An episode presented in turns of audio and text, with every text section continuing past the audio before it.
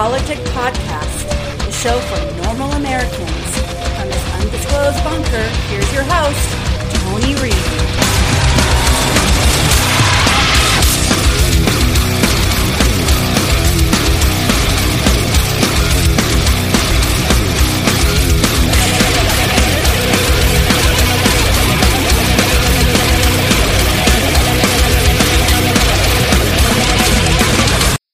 Character matters. It matters. Telling the truth matters. Being a good person matters. I don't know why I'm crying so much, but what got me choked up was the picture of the cab driver. And so I'm very emotional. So when you ask me how I'm feeling right now, I'm sorry. That's all I can tell you. This is how I feel right now. Nobody knows what it feels like as a black man um, to be able to speak in this moment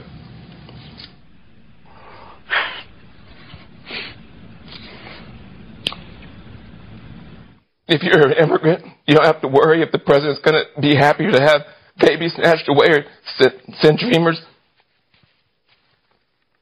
back for no reason.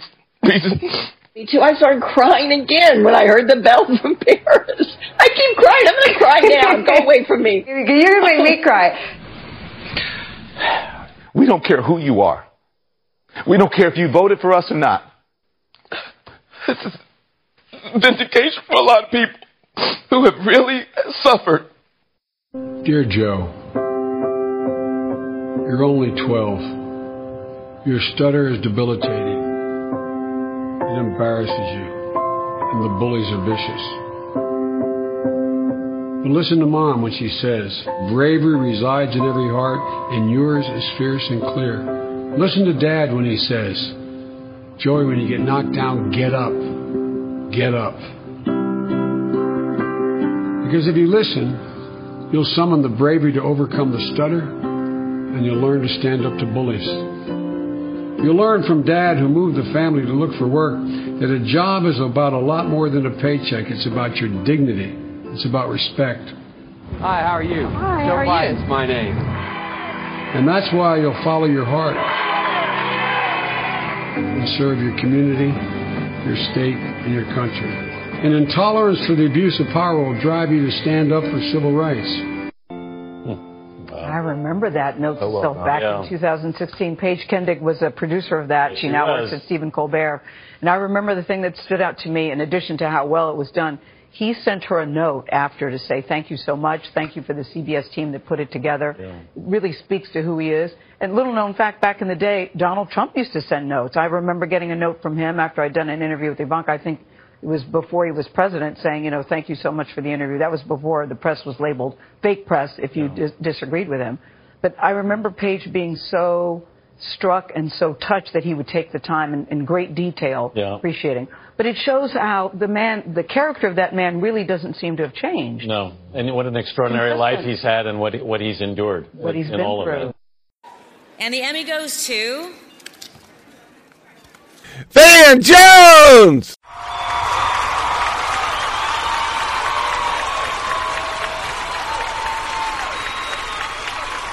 And welcome back to Flyover Politic Podcast. It is the 11th of November, year of our Lord Veterans Day. So before I start the politics to all you vets out there, have a day. You deserve it. Unlike most people that get all the heroism in our country, you actually are heroes. You did sacrifice something other than your fingers as you tweeted. And I'm being told in my ear from the booth that wasn't acting, that was real in our intro. So I guess I'm wrong. I'll take that one back. So today we're going to do a lot of ugly. Yeah. For the last time, we're going to cover fraud accusations because, as stated on the previous podcast, I I believe the election was stolen. I do. I, I don't put it past people who for four years try to get a president out of office by any means necessary, and a media that tried to get him out of office by any means necessary that they wouldn't cheat on an election. I believe both parties cheat on elections. I think Democrats just get away with it because the media never investigates it because the media wants them to win. But if you think they didn't cheat, you're stupid. They said Trump was a Nazi and our we were losing our democracy. So even if they didn't rig it themselves, as in the DNC, they're people who are the poll watchers that we see everywhere with Biden, Harris, BLM mask. You as sure as shit know they cheat. They'd blown shit. And there's some fishy shit. We're talking people, non Trumpers, have broke down the 138K vote just for Biden in Michigan. And it, it doesn't look good. I, I got to start right up front. Um, oh, and we're to do a military corner today. Guess I didn't really lay out the pool table, but I, I got I got to start with Biden's first presser because I think once again, for those who knew the show, not a Trumper, not GOP. I just hate Democrats because they're fascist, like really fascist right now. But I hate the media because our media is so one sided that you really want to talk about what was the fraud in our media it was inflated polls to make people not go out and vote, and in 98% media, positive Biden, 98% negative Trump. That just destroys any illusion of a free election. Because people's heads are malleable. And I definitely can't stand what's happening and what is happening in social media is just fascist as fuck. And we'll see it in a second. But this was Biden's first presser. Do we remember Trump's? I'm not going to play it, don't worry. It was caustic from day one. This is Biden's first presser. During the campaign, you said you were not naive about how difficult it would be to unite the country. It's now three days after you were projected as the president elect. The president himself says he has won this election. His own administration has not moved forward to give you access to what you need to do to begin the work of your transition. Just a few minutes ago, the Secretary of State, when asked if he would cooperate with a smooth transition, he said there will be a smooth transition to a second Trump administration. I wonder if you have a message for the president who may well be watching right now, and how do you expect to be able to work with Republicans when so many have thus far refused to even acknowledge your victory? You warned during the campaign that as the walls closed in on the president, he would behave more erratically. Yesterday, he fired his defense secretary on Twitter. Are you worried that he's disabling the government? And what are you saying to the world leaders who are calling you at this point about the situation here? What options are you considering? How will you uh, move ahead if the president continues to refuse to concede? Do you plan to campaign in Georgia before your inauguration to help Democrats in the two runoff races there as they try to flip the Senate? And uh, how important is a Democratic held Senate to your agenda. What do you say to the Americans that are anxious over the fact that President Trump has yet to concede and what that might mean for the country? And just to follow up on a previous question, how do you expect to work with Republicans if they won't even acknowledge you as president elect? That's T ball, boys and girls. T ball. And uniting the country, we're going to get that in a few seconds. They shouldn't be asking the right. It's how do Republicans work with Democrats ever again? Because for four years, Republicans are the KKK Nazi Martian death force. You have literally pumped it up to a level that has never been. So, why would you ask that question? You know, the, the media is, is so horseshit. We got motherfuckers making lists. Lists including the media. Maybe that question should be for the, the, the left. And to show you how fucking butt blind they are, the moment Biden was elected, that day, CNN ran this ad. Our trust has been broken in our leaders, in our institutions, even with some of our friends and we are hurting. Now more than ever, we need each other. to listen, to learn from one another, to rebuild those bonds. Because trust shows that we believe in the good in each other. It's what makes us human. And when we trust one another, that is when we can truly achieve great things.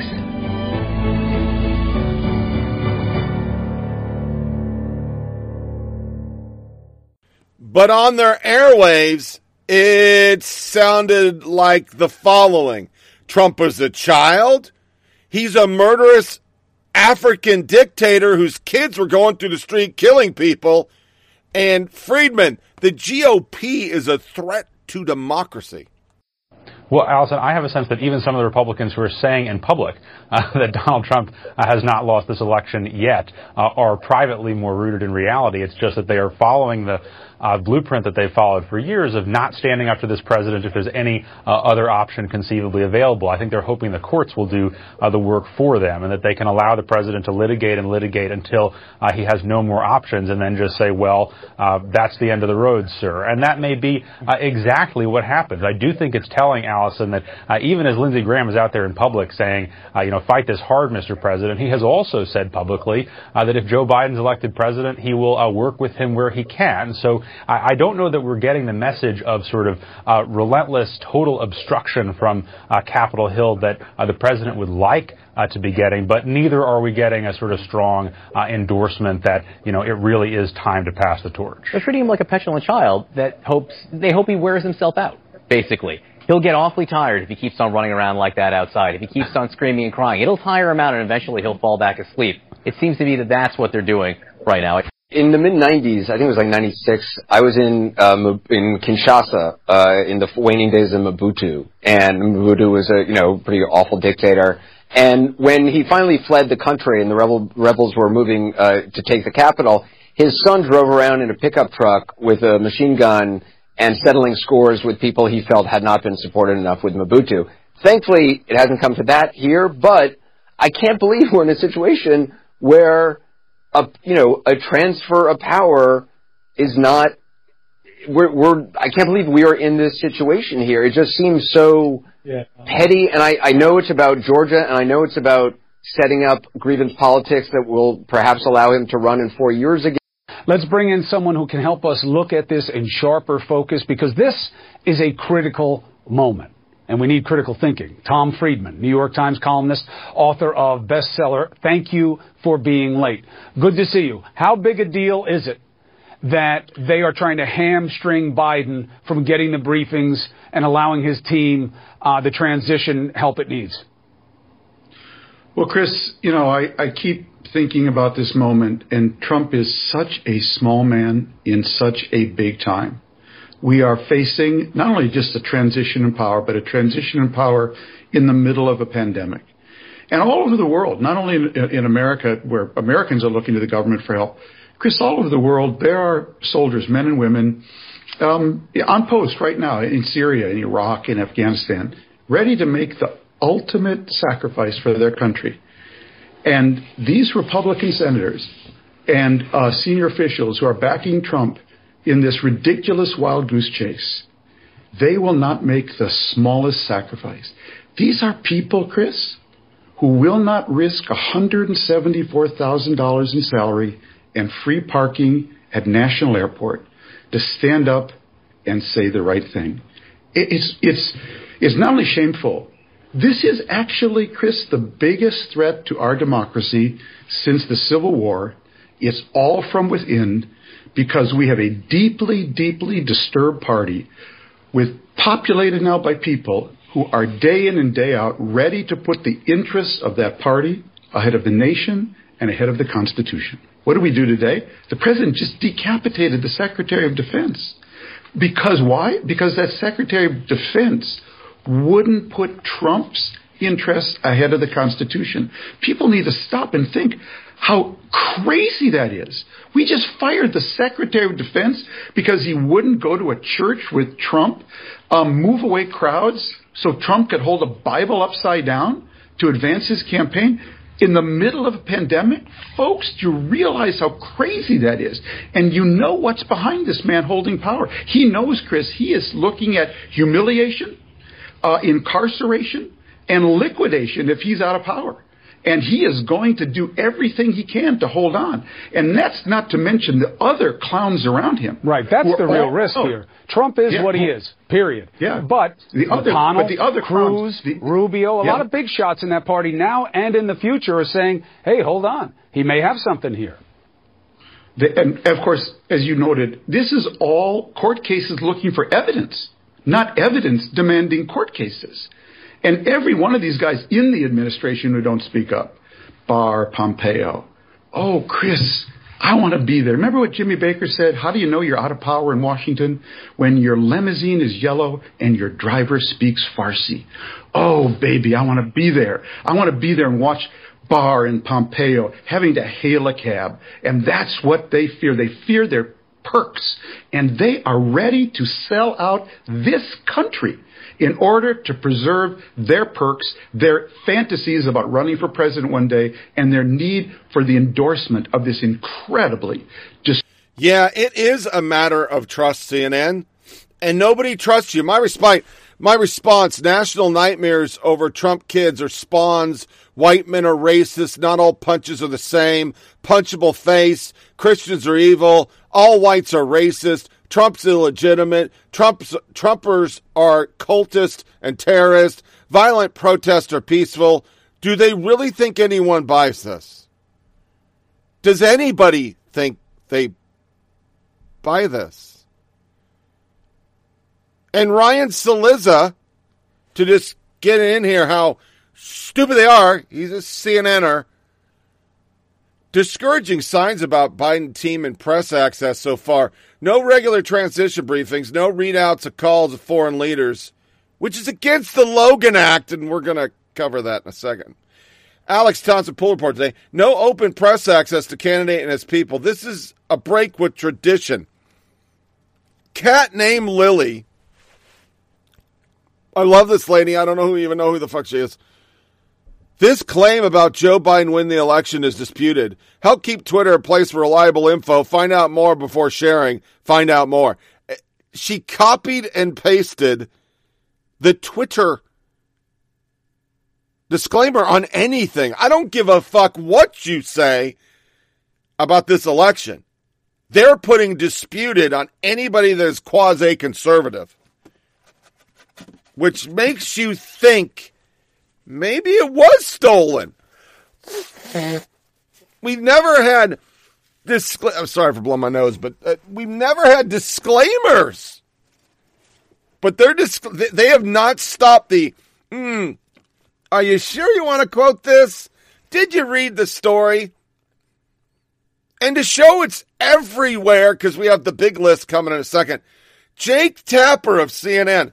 I truly sympathize with those dealing with losing. It's not easy, but at a certain point, one has to think not only about what's best for the nation, but how any future employers might see your character defined during adversity.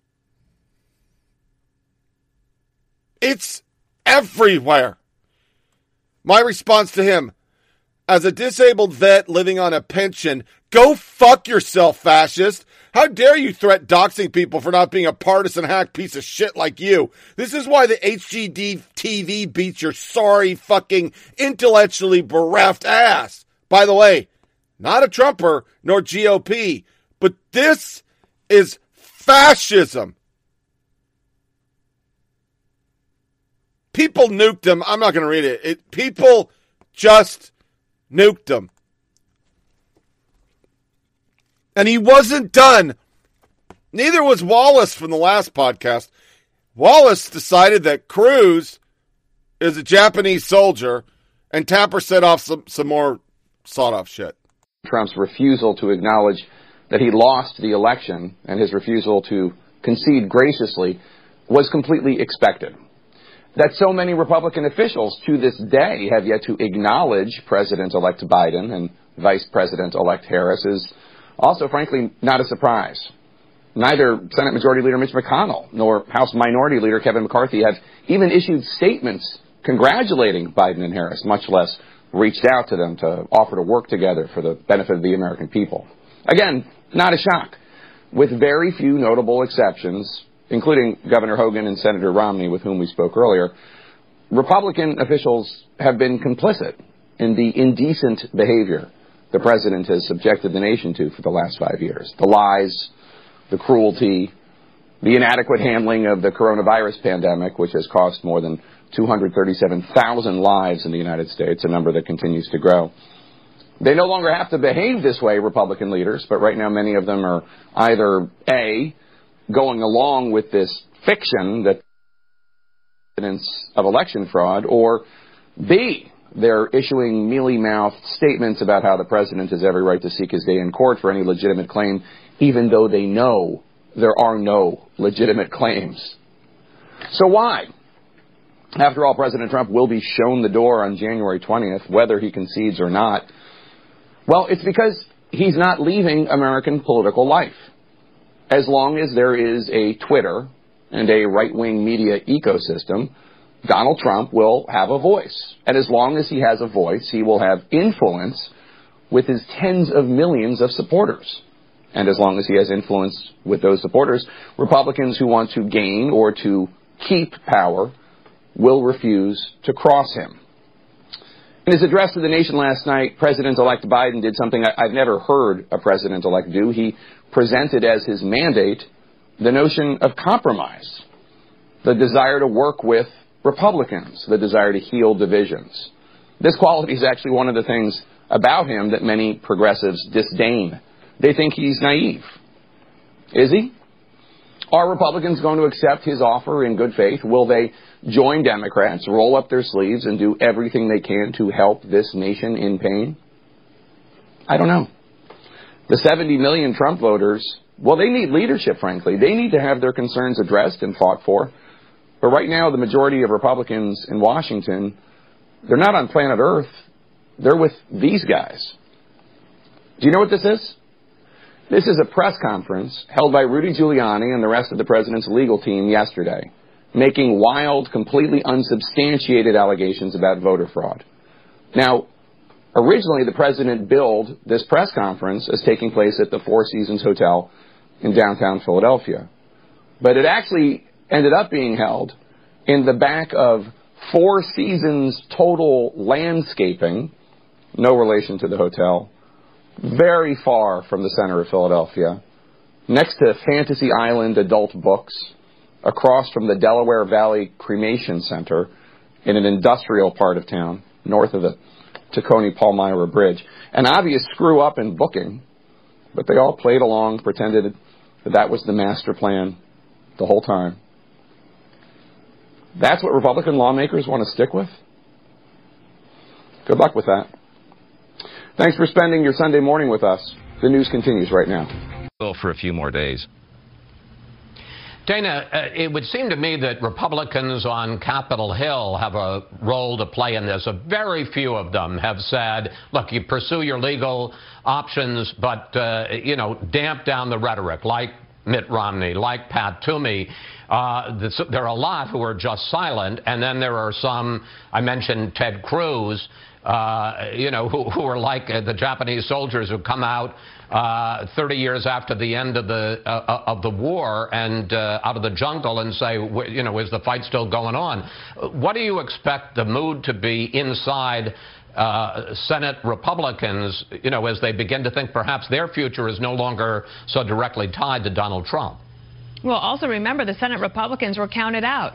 Um, it was expected that they would lose many of those competitive races, and they did not. And now there's two Georgia runoffs that basically that's going to be their line is that we're the last line of defense between uh, Joe Biden America and divided government. So they're going to try to fight for those uh, seats very hard down there in Georgia. And also, a lot of these senators, someone like a Senator Ted Cruz, right, he might want to run in 2024. Does he want to get crosswise with the president right now? I mean, he's you could be one tweet away from oblivion in the Republican Party right now if you decided to do that. And I think that the um, Republican of the hour at the moment on, in the Senate is, of course, Mitch McConnell. And he is saying, let's just have some patience here and give him a few days and see how it turns out.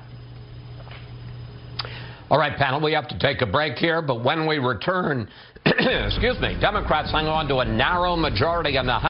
I mean, fuck me running. Would that ever be satisfactory ever? Anybody? Can somebody help me on this? Could could you get away with that? I, I just no. No. No with periods of no and no. Fucking no. And then up front, we have this this this story, which I wasn't even shocked, but like the last podcast, I said is my thesis for my master's on mili- on, on uh, fucking uh, media bias. MSDNC contributor Jon Meacham reportedly played undisclosed role writing Biden speeches, including first address as president elect. Let me see. They got him talking. He he gave a our national nightmare is. Oh, I'm not playing it. Fuck it. Uh, we've already heard it. it. It's he has played. He has said horrible shit. Not only about Trump, but the country and that if Trump won, the country was doomed, democracy is doomed. MSDNC carts him out, NBC carts him out, and the entire time he was writing speeches for Biden. Are you surprised? No. CNN's been working for the Biden campaign the whole fucking time. Jake Tapper, Cuomo, Lemon, Cooper, name any of those bimbos they got over there? Yeah, they're all there. MSDNC was, NBC, Stephanopoulos, fucking Chuck Todd was a fucking surrogate. The entire media complex, the New York Times and WAPO, were just putting out communiques for the dear leader. So finding out Meacham wrote stuff, that doesn't surprise me. And I could play a soundbite, but I'm not going to. They're already talking about lockdowns. And, and this is the, the part of the story that just really just chaps my mother frickin' ball sack. The media didn't put anything out. They didn't talk about policies. They didn't talk about directions. They didn't talk about anything. They just said Orange Man fucking bad. Democracy, Nazi, fascist must go. And then here you have a Hillary Clinton acolyte. If I know Biden was open to lockdowns, as he now states, which is something historically unprecedented in any pandemic and a terrifying practice, one that won't ever end because elites love it, I would never have voted for him. That quote comes from Naomi Wolf. But he didn't have to say, he just said Trump's the virus. When we get rid of Trump, the virus will go away. And we have a bunch of COVID in our This, in America, this is America. But I want you to know this morning when I was flipping through the TV out of DVR shows, America just hit 10 million cases of COVID. They could have 200,000 a day prepping for the big lockdown so the fascists can control you. H1N1, we had 61 million fucking cases under the Obama administration. 61 million. We didn't lock down. 50,000 people died. We never locked down. And those people died the same way. They died because they had pre existing conditions. Now, our 200,000 plus deaths are all anything. You got hit by space junk? Tested for COVID. It's a COVID death. CDC's already uh, said only 6% of the deaths. 6%, which off my top of my head is about 13,000 deaths, are COVID related. So we had 61 million and 40, 50, that was 50,000 H1N1s. We didn't shut down the country. We didn't blame the president, but it also wasn't an election year. Yeah. So I guess that's an excuse. Okay. That makes sense. You know, we didn't tell people they couldn't go to church anymore. People still can't go to church. They're still chasing Jews all over the fucking streets of New York City. But the block parties are going on because, you know, block parties, BLM protests, riots, those are COVID exclusionary zones. The, the, the virus itself is anti-racist, so it doesn't even go there. Whereas you Jews, go fuck yourself. There's videos all over the place. Just look on Twitter, folks. And then you have Schumer. It's now been turned into an ad because he's now saying they're going to change the world. And then he changes it to the U.S. for the camera. But somebody released it on both sides. It's an ad. Now we take Georgia, and then we change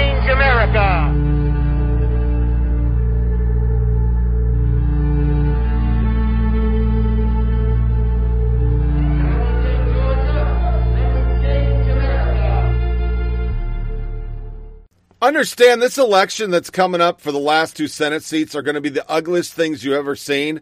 And it's all over the internet that Democrats are already going to go down there and vote because Georgia, thanks to after Stacey Abrams and Republican Congress being stupid down there, they have the loosest laws for residency. It's like you just can go in and say, here's my residency and register. Most of these blue states are. There are people on the internet, lefties, I voted 27 times because they have same day registration. So they just went around and registered every place. You can't dispute it. It's freedom and shit. Guy, it's all over Twitter. This one guy is, is he's proud of it. And is it disputed? No, no, there's no, you can't say this, this is wrong. No, no. Because that's how they set up the laws. The left believes that if you actually ask somebody to prove who the fuck they are, that's voter suppression. Because we as Americans shouldn't question somebody's ability to vote 27 fucking times. I want to read the Bethany Mandel again because I still think this is the tweet of the century. It's really good. Brett Kavanaugh's a gang rapist. The president's a tool of the Russians. Tried to kill a bunch of fish in a koi pond. And also, he never committed voter fraud. How dare you accuse us of such things? I'm not saying there is, but you can't pretend four years of lie after lie after lie meant to subvert POTUS at every single turn will not result with people believing you're capable of anything when it comes to keeping a second term away from them. Breaking the trust of the American people shamelessly and repeatedly has consequences. And it would have been nice for Democrats and the media to realize that and lead up to the election that was already going to be razor thin. Yes, the president's going to fight every single close race and get his lawyers to double check results, as he damn well should. I trust nobody. That trust was stolen. This is the result. Four years of denying Donald Trump won the 2016 election fair and square, and now these same people are demanding Republicans accept results in multiple states despite clear irregularities and funny business. Nope, that's not how it works. Donald Trump didn't radicalize me. Democrats did. Reap what you sow. I add to that, you media people and you Democrats still haven't accepted the election. That's why 70% of Republicans believe the election was stolen. You built this, as Obama said. You set everything up that he was going to steal it. That's why you had to change all the laws. 80 law changes in the last six months so you could steal an election.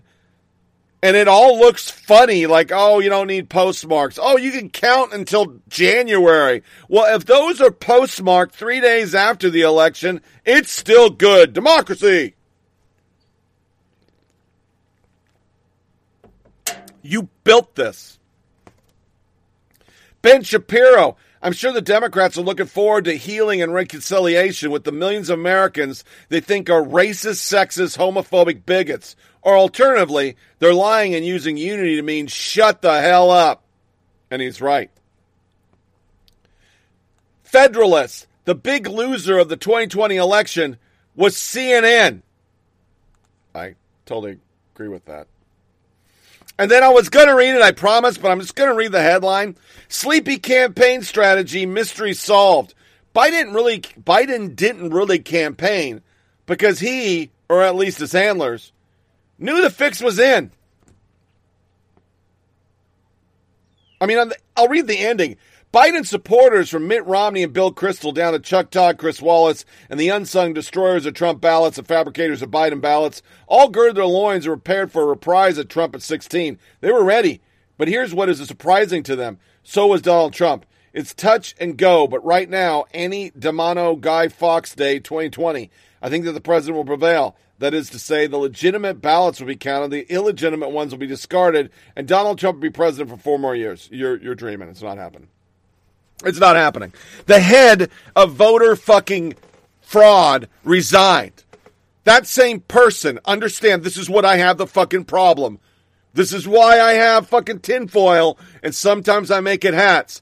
The guy who resigned from the Justice Department because he was told to go investigate voter fraud, he was the same guy that investigated the IRS scandal under Obama and told us there was nothing there. There was nothing there, boys and girls stopping conservative groups from forming under 501c prior to election because once again they thought the American people was racist pieces of shit that weren't going to vote them in exponentially.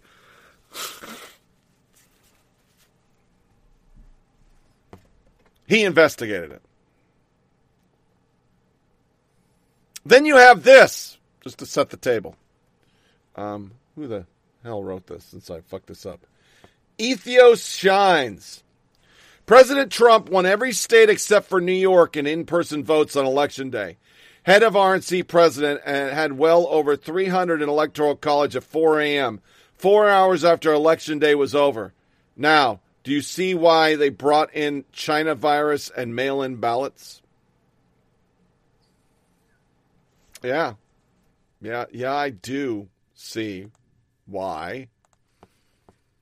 AP reporter reminisces about witnessing four years ago the peaceful transition of power from Obama to Trump. Philip Crowther. Four years ago today, I witnessed the start of a peaceful transition of power in the Oval Office. Four years ago in Oval Office, a pat on the back for President elect from the President. Everybody on this thread just laughed at him. So, was it a peaceful transfer as Obama and company were investigating him for Russia stealing the election. $136,000 of bots took the election. That Obama? Because he was on it. He's linked in all the emails. Media don't want to talk about it because you don't talk about the dear leader. The fuck's wrong with you talking about the dear leader? That unity and peaceful power is that what we're talking about? Because you have to be a fucking libtard to believe that's true. This unity shit, suck my dick. Crude, vulgar, shouldn't say it, but you can. Because there's been no unity. You started this. As stated, you built that this election was going to be stolen by Trump. You put out that the, the election was the end of America if we didn't vote for fucking Biden. You cooked polls. You did about everything you could possibly do to rig an election. And then when it still didn't go your way, for the first time ever, we just stopped counting, had special broken pipes, and massive dumps of shit just th- came in. And because people were used to it because they stayed up till 2 o'clock in the morning last time, they saw it. And now they question it. But you built it. You fucking built this. We're at a point in this country where you don't trust anything anymore because the media has made you not trust anything. You watched eight years of no reporting, and then we find out everything after Obama leaves. You then pin the tail on the donkey, being Orange Man, for fucking shit on the border, kids in cages, and then you do some research and you find out they're fucking floating 2012 pictures. That Obama did it. And his DHS guy goes out and said, yeah, we did this. Because we didn't have a choice. Coyotes, which the left thinks are animals, but are actually human smugglers, are bringing other people's kids over. Who do we release them to? We can't release them to them. You made us believe the election could be stolen by some bots on Facebook. You made us believe that the President of the United States worked with Russia. It was all false. You made us believe the President of the United States worked with Ukraine. That was false. You fucking impeached him and then we find out that Biden was doing it with his son. How many articles have been lies?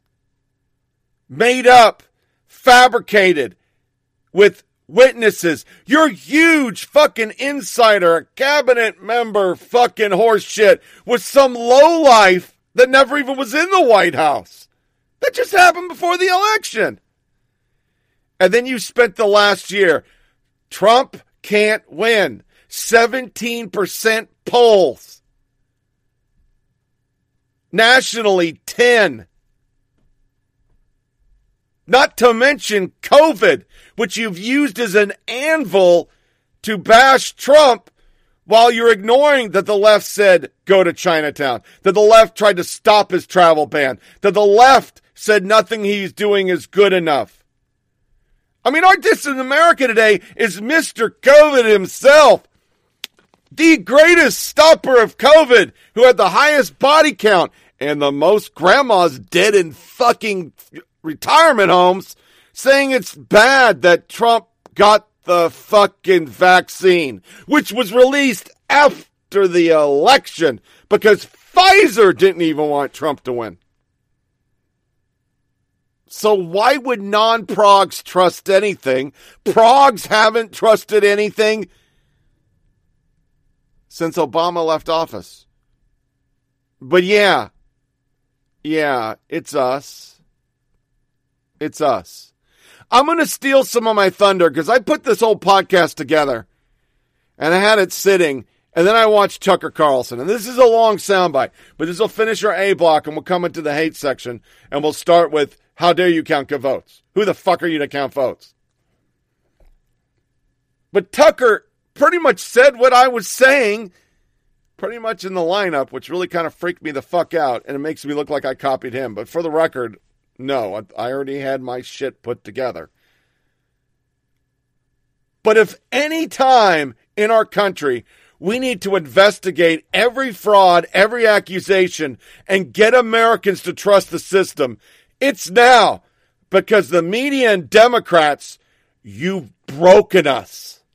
For watching. We appreciate it. In case you haven't noticed, it's hard to trust anything you hear right now. We've heard you. We're grateful that you trust us, and we will try to be worthy of your trust. Thank you for watching. We appreciate it. In case you haven't noticed, it's hard to trust anything you hear right now. We've heard you. We're grateful that you trust us, and we will try to be worthy of your trust. We want to begin tonight by assessing some of the things no doubt you have heard about last week's presidential election. There are conflicting versions of virtually every part of that story. But as of right now, here's what we think we know. For much of election night, Donald Trump seemed to be leading in a number of key swing states. Then early Wednesday morning, he began to fall behind. That trend continued more or less for several days. On Saturday, the media declared Joe Biden the president elect. Biden quickly accepted that judgment. The Biden campaign now has something called that trend continued more or less for several days. On Saturday, the media declared Joe Biden the president elect. Biden quickly accepted that judgment. The Biden campaign now has that means we now live in a country where a large percentage of our population no longer believes that our democracy. Tonight, tens of millions of Americans suspect this election was stolen from them. That means we now live in a country where a large percentage of our population no longer believes that our democracy is real. That is sad. It is also dangerous. It could easily get worse. What we're doing in response is hardly the solution. It is making our country much more volatile. It is setting us up for something bad. In a democracy, you cannot ignore honest questions from citizens. You're not allowed. You can't dismiss them out of hand, much more volatile. It is setting us up for something bad. In a democracy, you cannot ignore honest questions from citizens. You're not allowed. You can't dismiss them out of hand as crazy or immoral for asking. You can't just cut away from coverage you don't like. You can't simply tell people to accept an outcome because force doesn't work in a democracy. That's dictatorship. In a free society, you have to convince the public of your legitimacy. You have to win them over with reason. Democracy is always a voluntary arrangement. Telling voters to shut up is never enough. So in this case, tonight, there's only one way to lower the national temperature and unite the country. We need to find out exactly what happened in this election. It's always a voluntary arrangement. Telling voters to shut up is never enough. So in this case, tonight, there's only one way to lower the national temperature and unite the country. We need to find out exactly what happened in this election. And there are questions, and that means we have to answer them. For example, in Pennsylvania, Nevada, and Michigan, the Trump campaign has now collected signed affidavits that attest to criminal activity during the voting process. In the city of Detroit, witnesses have alleged under oath that ballots were improperly backdated and counted without matching signatures. One poll watcher alleges that 40,000 late unsealed absentee ballots were counted orally and all of them went for Democrats. In the state of Nevada, eight whistleblowers from within the Nevada Election Department say they witnessed voter fraud abetted by other election officials and by their supervisors.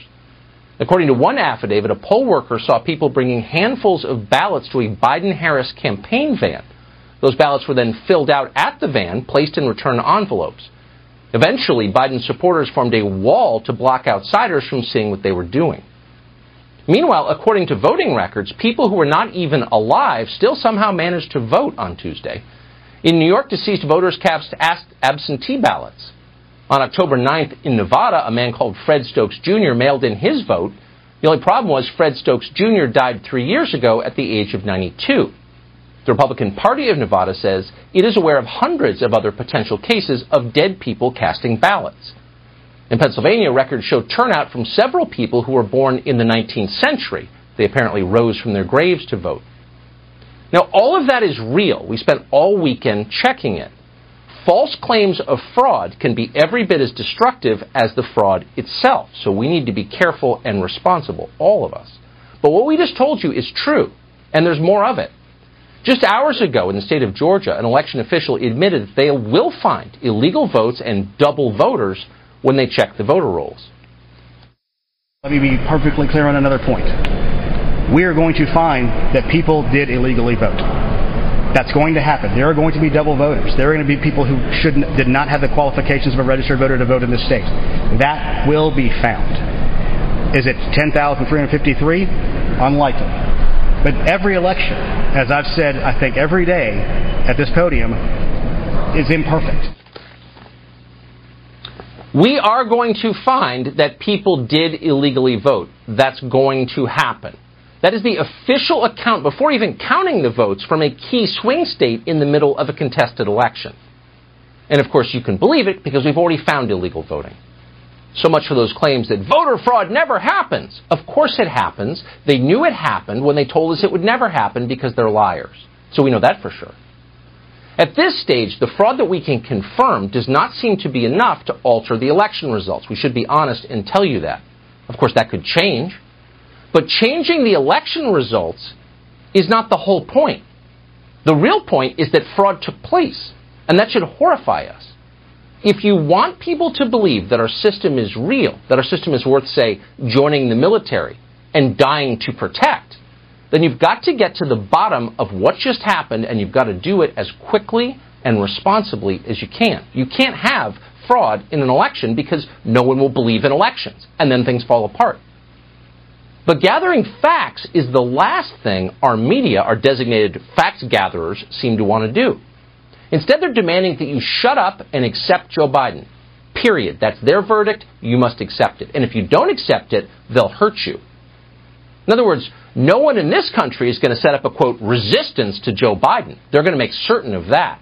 Those resist stickers you remember? No, those are for Range Rovers only. No pickup trucks allowed. Try it, buddy, and you'll find out. Overstatement?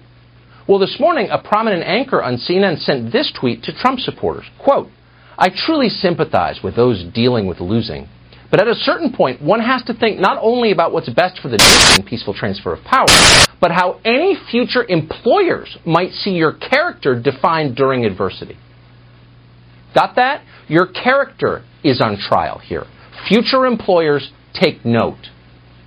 In other words, accept Joe Biden now or you will never work again.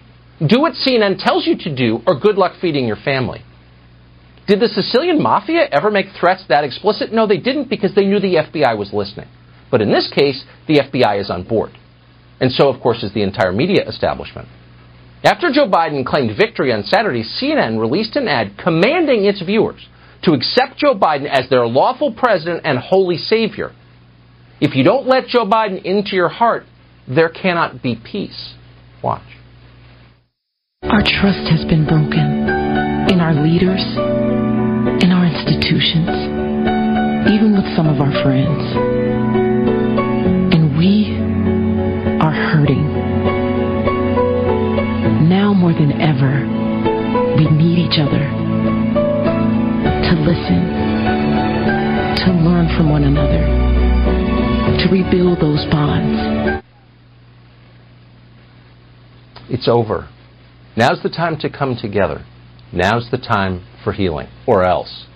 So, what exactly is this healing that they're looking forward to, that they're commanding you to participate in? Well, Michelle Obama's thought a lot about healing.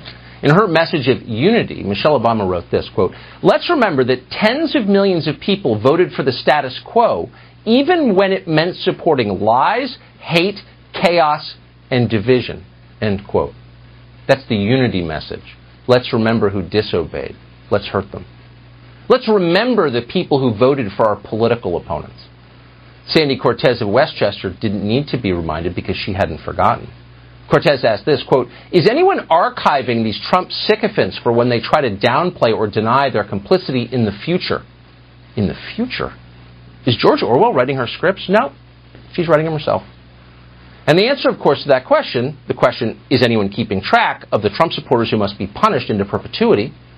The answer is yes. Someone is keeping track. In fact, many people. Hari Sevugan, the former national press secretary for the Democratic National Committee and former Pete Buttigieg staffer, was already hard at work on an online enemies list. He wrote this, quote, White House staff are starting to look for jobs. Employers considering them should know there are consequences for hiring anyone who helps Trump attack American values, end quote. Oh, American values, says the guy who's going full Soviet. Totally impervious to irony, these people. Corporate America, of course, was on board, needless to say. They never left. They were always on the team. The Chamber of Commerce, the National Association of Manufacturers, Republican groups, right, along with CEOs from companies like United Airlines, Microsoft, Amazon, you name them. They already congratulated Joe Biden as the counting was still underway. And as they were doing that, the media were not hard at work verifying the integrity of the election, of the democracy they so deeply cherish. They weren't interviewing the poll workers who signed those affidavits we just told you about, which are real. Instead, here's what they're doing. How you feeling? I, it's I, I almost can't talk right now because of the emotion. Everyone is welcome under this tent. We don't care who you are. We don't care if you voted for us or not. You're all part of this American experiment.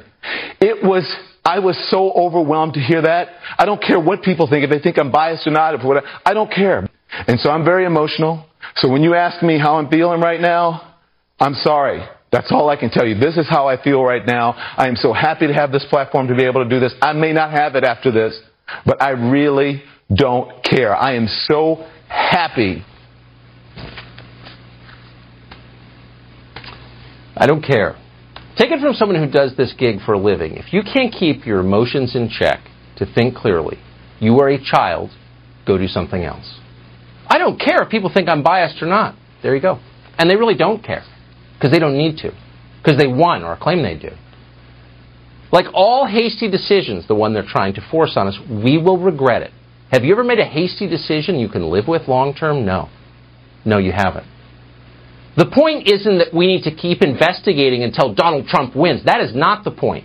The point is, we need to find out what happened so that the rest of us believe the system is real.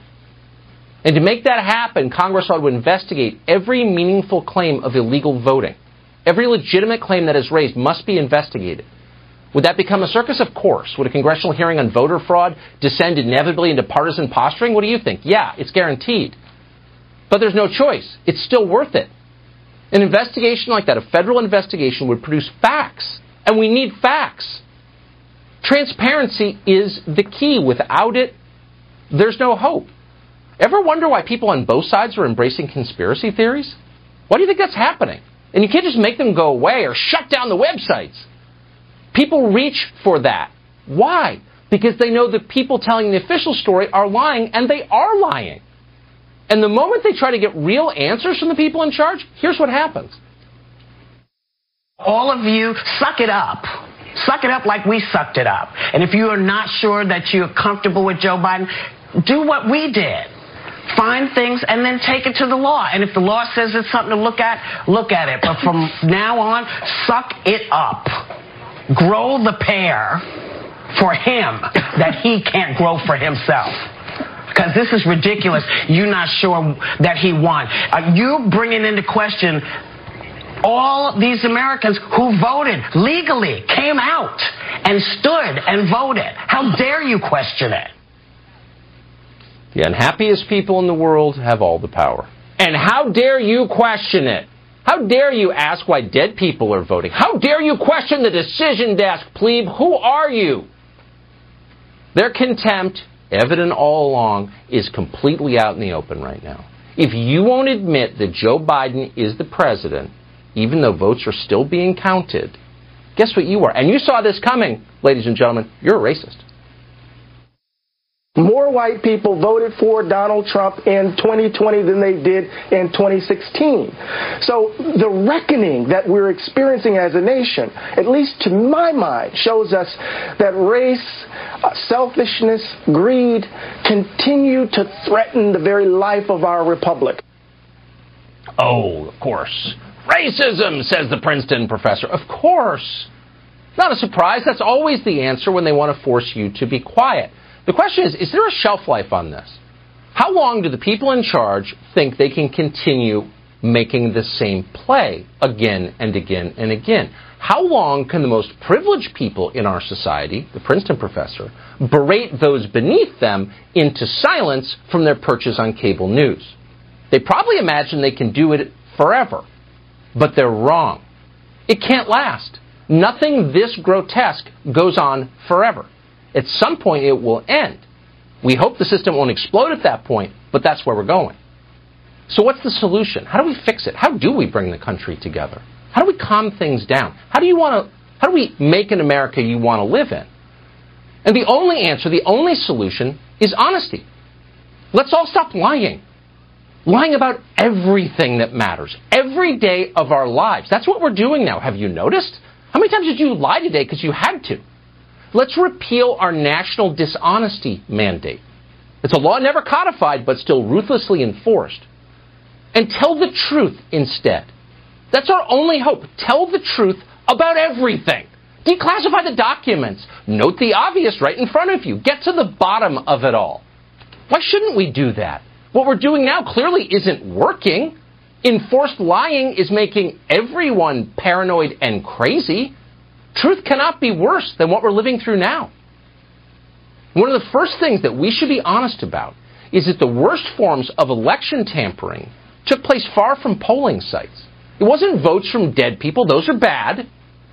But they weren't the worst thing. The worst thing was more obvious than that. The worst thing was Silicon Valley. The tech monopolies spent the final weeks of the presidential election suppressing the voices of Trump supporters and hiding damaging information about his opponent, Joe Biden. That happened. We saw it firsthand. We experienced it. You may have too. In August, Facebook banned the pro Trump Super PAC Committee to Defend the President from buying any campaign advertising. What? What election has that happened in? None. Just a few weeks ago, as you well know, the New York Post published true and accurate details of the Biden family's lucrative overseas influence peddling operation, which was real, which Joe Biden knew about.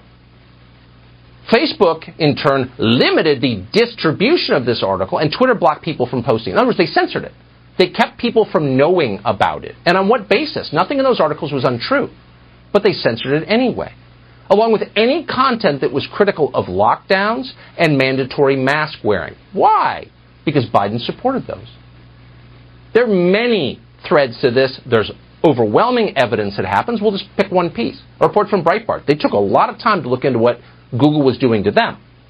They found that Google suppressed its stories about Joe Biden in the middle of 2020 through election day. Suppressed them. Quote, clicks and impressions to Breitbart News from Joe Biden Google searches displayed a healthy pattern of activity until the middle of 2020 when they suddenly flatlined.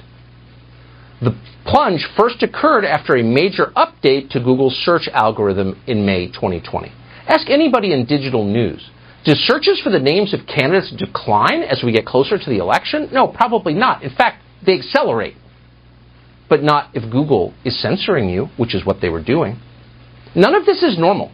It doesn't matter how often or how emphatically CNN encourages it, tells you it's fine, tells you it's necessary to suppress disinformation.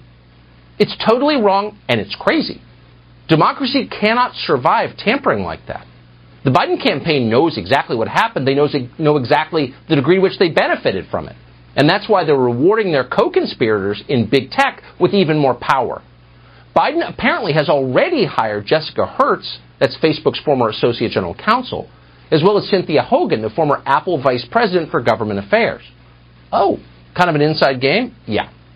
Reportedly, Biden has also considered naming Eric Schmidt the former top executive at Google and a big Biden donor, to his technology industry task force in the White House. This is not a matter of rewarding your supporters. It's much bigger than that, and it's of deep concern to every American. If we're going to have free and fair elections going forward, and we must, then we have to end Silicon Valley's total control over information. It's the first thing we must do. We can't have free and fair elections without doing that. If voters aren't allowed to learn critical facts about political candidates before they vote, you can't have a democracy. And of course, that's why they're doing it. And then at some point, we need to understand what happened to the polls. The polls this year were profoundly wrong. They're pretending otherwise. They were fine. They weren't fine. They're lying to you when they tell you they were fine. They were measurably not fine. We could go on for an hour. Let's sum it up for you. Pollsters told us Republicans would lose seats in the House last week. They gained seats in the House. They told us Joe Biden would crush Donald Trump in the general election. He didn't. We're not alleging some formal conspiracy between pollsters, by the way, just so you know. We don't think they all went out to dinner together and rigged it. We assume that many pollsters made honest mistakes. Some of them are good people. On the other hand, and this is irrefutably true, nearly all of their mistakes helped Joe Biden. The final Real Clear Politics polling average had Joe Biden up 7.2% in the national popular vote. The final Quinnipiac poll said he was up 11%. Biden's current lead comes in at just over 3%. Those are big errors. Quinnipiac's polls weren't just wrong nationally, they were wrong all over the country. And bad polling has an effect, a big effect, at many levels. Here are a couple. In South Carolina, for example, Quinnipiac released three separate polls that showed Lindsey Graham was tied with the Democrat challenging him, a man called Jamie Harrison. On the basis of that, Harrison was able to raise over $100 million. That's the most ever for a Senate candidate. Huh. So Jamie Harrison or any of these other candidates went to donors in Los Angeles, New York, the money centers for the Democratic Party, and said, Look at these polls. We've got a shot. Boom, $100 million. $67 million for the Democrat who lost in the state of Maine. In South Carolina, Jamie Harrison lost the race by 10 points. It wasn't close. In Ohio, Quinnipiac's final poll showed Joe Biden up by four. Trump inverted it and won by a little over 4%. So none of these errors were limited to one polling outfit. Most of the polls were way off. Why does that matter? It's not just annoying, it's significant. Research show, shows that polls influence voting behavior. So effectively, all those errors amounted to voter suppression. And it's really clear why. When people believe that their candidate can't win, and that's what the polls told us, can't win, they are less likely to vote for that candidate and much less likely to send him money. Would you want to be the guy sending money to a losing candidate? No, you wouldn't. And no one else would either. A study by researchers at McGill University and the University of Toronto found this, quote, polls may lead people not to vote for a given party because that party is perceived to be unlikely to win. Yeah, didn't need researchers to tell us that. That's obvious. Maybe that's why they did it. We don't know. We should find out. And finally, another massive source of election, election interference that we should get to the bottom of came from our public health authorities and the politicians who run some of our biggest cities. This unfolded over months. We chronicled it in detail on this show. We'll continue to. But the bottom line is they leveraged the coronavirus pandemic to move votes. They certainly leveraged the pandemic to change the way we vote in ways they knew would benefit them. They're almost willing to admit that now. In New York, the governor there, Andrew Cuomo, announced that politicians would be, quote, taking a new tone on coronavirus now that Joe Biden is the president elect. In other words, the great orange emergency has passed now, and it's party time. Watch thousands of Joe Biden supporters, including Chuck Schumer himself, gather side by side, literally sharing wine bottles in the streets. Suddenly, the deadly epidemic scares them not at all. Now we take Georgia, and then we change the world. Yeah! I'm sorry, can you repeat that, Mr. Schumer? Now we take Georgia, and then we change America. Yeah, and then we change America. We could go on tonight about what happened in last week's election, and in future shows, you know that we will. But for now, let's sum it up. Here's the point. We don't know how many votes were stolen on Tuesday night. We don't know anything about the software that many say was rigged. We don't know. We ought to find out. But here's what we do know. On a larger level, at the highest levels, actually, our system isn't what we thought it was. It's not as fair as it should be. Not even close. Sorry, hate to say that. It's the milk bottles at the fair. They knew you were coming. They laughed at you when you left. We wish that wasn't true, but it is true. And you are not crazy for knowing it. You're right. After the break, Victor Davis Ham.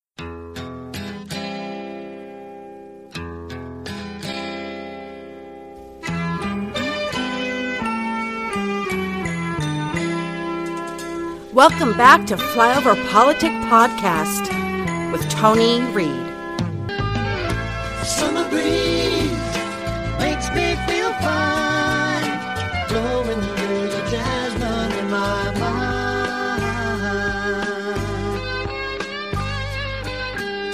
Speaking of putting country first, I want to go back to election night 2008. After Barack Obama defeated your husband, Senator McCain gave a very gracious concession speech. I want to listen to part of that.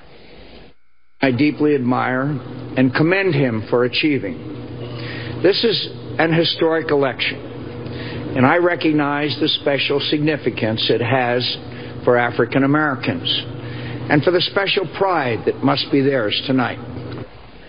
Senator McCain there. And he also mentioned that he'd called Obama to, to congratulate him. What do you expect and hope President Trump will do in this moment? Well, I certainly hope that, that President Trump uh, works with grace and dignity and and in putting country first and helping to heal the divide by conceding in a gracious manner. Uh, but people close to the president expect that he will eventually, in the coming days, come to accept if not uh, concede, accept his fate. Uh, it's more of a concession, uh, perhaps, that the election was stolen from him than he lost outright. They don't expect him ever to come out and to acknowledge he lost, but he will accept uh, a, a peaceful transfer of power. That's the full expectation from everybody I've talked to close to him.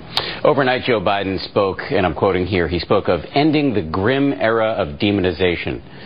You've covered Washington for many years. I don't want to out you about your age here, but uh, does that notion strike you as doable, ending the demonization? And if it does strike you as, as doable, exactly how would it be doable?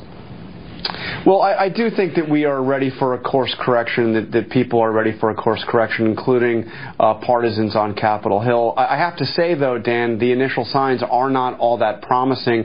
We haven't heard really any Republicans outside of Mitt Romney in Congress uh, come out and congratulate uh, Joe Biden. It's quite stark when you see some of the president's closest foreign allies, people like Israeli Prime Minister Bibi Netanyahu, uh, British Prime Minister Boris Johnson, come out and congratulate Joe Biden, but nothing from somebody like Kevin McCarthy, who was actually uh, a couple days ago repeating some of those wild allegations about fraud.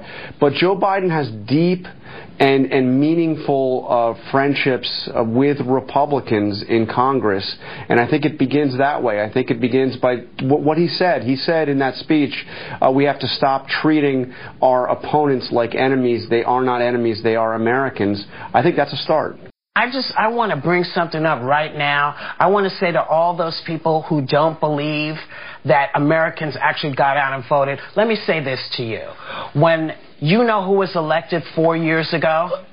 You know, Hillary Clinton didn't say, hey, wait a minute, this doesn't feel right, stop the count. She didn't say, this isn't right, I'm not going for it. She didn't say any of that. So all of you, suck it up. Suck it up like we sucked it up. And if you are not sure that you're comfortable with Joe Biden, do what we did. Find things and then take it to the law. And if the law says it's something to look at, look at it. But from now on, suck it up. Grow the pear for him that he can't grow for himself. Because this is ridiculous. You're not sure that he won. Uh, you bringing into question all these Americans who voted legally, came out and stood and voted. How dare you question? So, uh, Willie, what doesn't make a lot of sense is for Donald Trump to know or or to have one challenge after another. He's going to lose every single challenge. There's not a challenge out there that he can win. And by the way, if you're in Georgia and you got two Senate races coming up, and literally the future of American government rests on those two seats because if they make jackasses out of themselves in Georgia and voters are turned off, then Democrats can win both of those seats and Democrats control Washington, D.C. So it doesn't make sense for them to keep, you know, driving the car off the cliff for Donald Trump because he's lost. It's over. Rupert Murdoch is saying it through the Wall Street Journal and through the New York Post. I mean, the Repu- world Republicans is on the more time Republicans spend on this, the more time they go down this path that has no end to it, is less time they're looking at those Senate seats in Georgia. There is almost no, um, I don't, actually, there is none. There is no evidence of voter fraud in these cases. Mitch McConnell knows how to count votes. Mitch McConnell knows this election's over. He's concerned about winning those two Georgia seats, which he should win unless Republicans really foul things up mm-hmm. over the next several weeks, which they could do. They could. if it they would, follow the madness of Donald Trump's It would claims. be traitorous, actually, to the process that our country has in place for a peaceful transition. The problem Trump has is number one, as Joe mentioned, this was the most transparent election in American history. Um, number two, the world is resoundingly confirming these results. And that's a- the hypocrisy in there of that last soundbite of how dare you challenge this election is it is almost earth shattering. I mean, really think about it. They never accepted Trump as their president. Ever. They have their people so angry before we go into this ugly of how the left's acting while they're simultaneously calling for unity. There's a picture of Trump leaving the golf course. It was taken the week during the election or prior to the election. A woman with gray hair, she's white, is standing next to the presidential limo as it's driving, and she's flipping off the president. It was put out as just matter of fact by the AP. Do I need to say what would happen if you did that to Biden? A, you'd be doxxed. You'd lose your job. You'd be investigated by the Secret Service. But this is a daily occurrence. I mean, our violent left bumper, those are real people in there screaming, fuck you. Why would you take a bullet for this guy? NBC News screenshot. Trump and his poll watchers showed America at its worst. vote counters showed us at our best. Really? People with Biden Harris mask and BLM mask counting votes? Yeah. Another one. This just came out yesterday.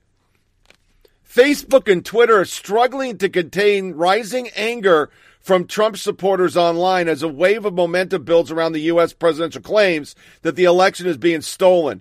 In the past 24 hours, Facebook has invoked emergency measures to make it harder for users to share posts that contain misleading information, which is any information about the election. It's not misleading. Try it. You'll see what happens to remove such posts from people's news feeds and to restrict the circulation of poll related live streams.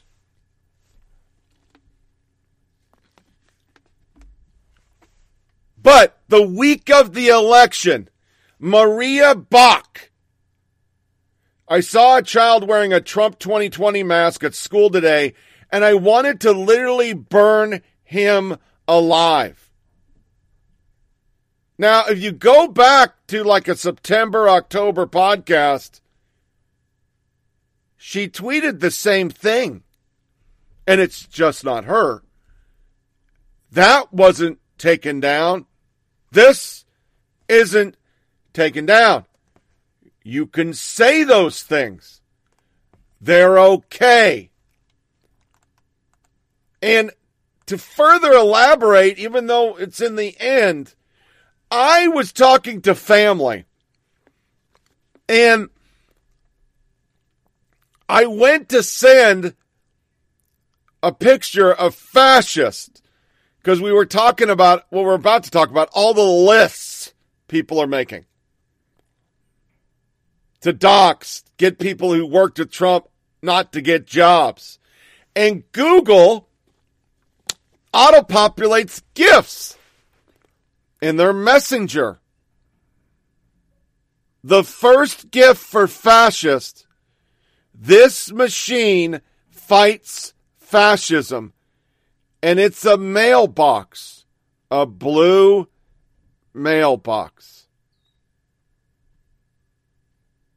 Which made me to think prior to this election, they said Donald Trump was stealing mailboxes to win the election. But yeah, it's just the right. The right is questioning the election. The left never questions the election. Ever. They are the Americans. You're just a bunch of goddamn cretins. So we start with time, and you knew it was coming. It's time to heal, said the people surrounding teenagers on the National Mall and saying they had punchable faces, Red State says. Michael Calderone, the cover of Time. This is Megyn Kelly's point. Healing means submitting over the loss of an election when we've seen very little, if not any condition by people who smeared a teenager. I'm fine lowering the temperature, but not on a day after Biden was declared the winner. People on this team started making lists and just last week, he said we were cretins and that the president of the United States was the virus, James Woods. And just like that, the rioting and looting has ceased overnight. And now half the country that pummeled America like a battered wife is telling her to put on sunglasses, hide her black eye, be a good girl, and come together as one. Her answer? Go fuck yourself.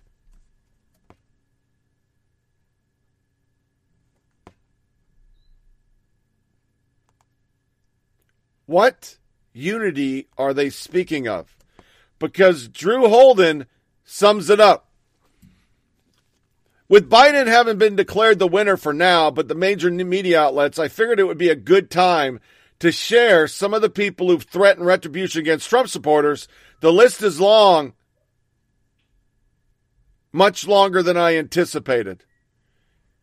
It wouldn't be right not to start with Robert Reich, Truth and Reconciliation. You would think such an idea was roundly refuted, just one blue check going off the reservation. You would be wrong. Here's MSNBC's Chris Hayes saying the same thing. The most humane and reasonable way to deal with all these people, if we survive this, is a truth and reconciliation. The list goes on. There were plenty of blue checks throwing the idea around. Here we have G.V. Engel and Trey Graham.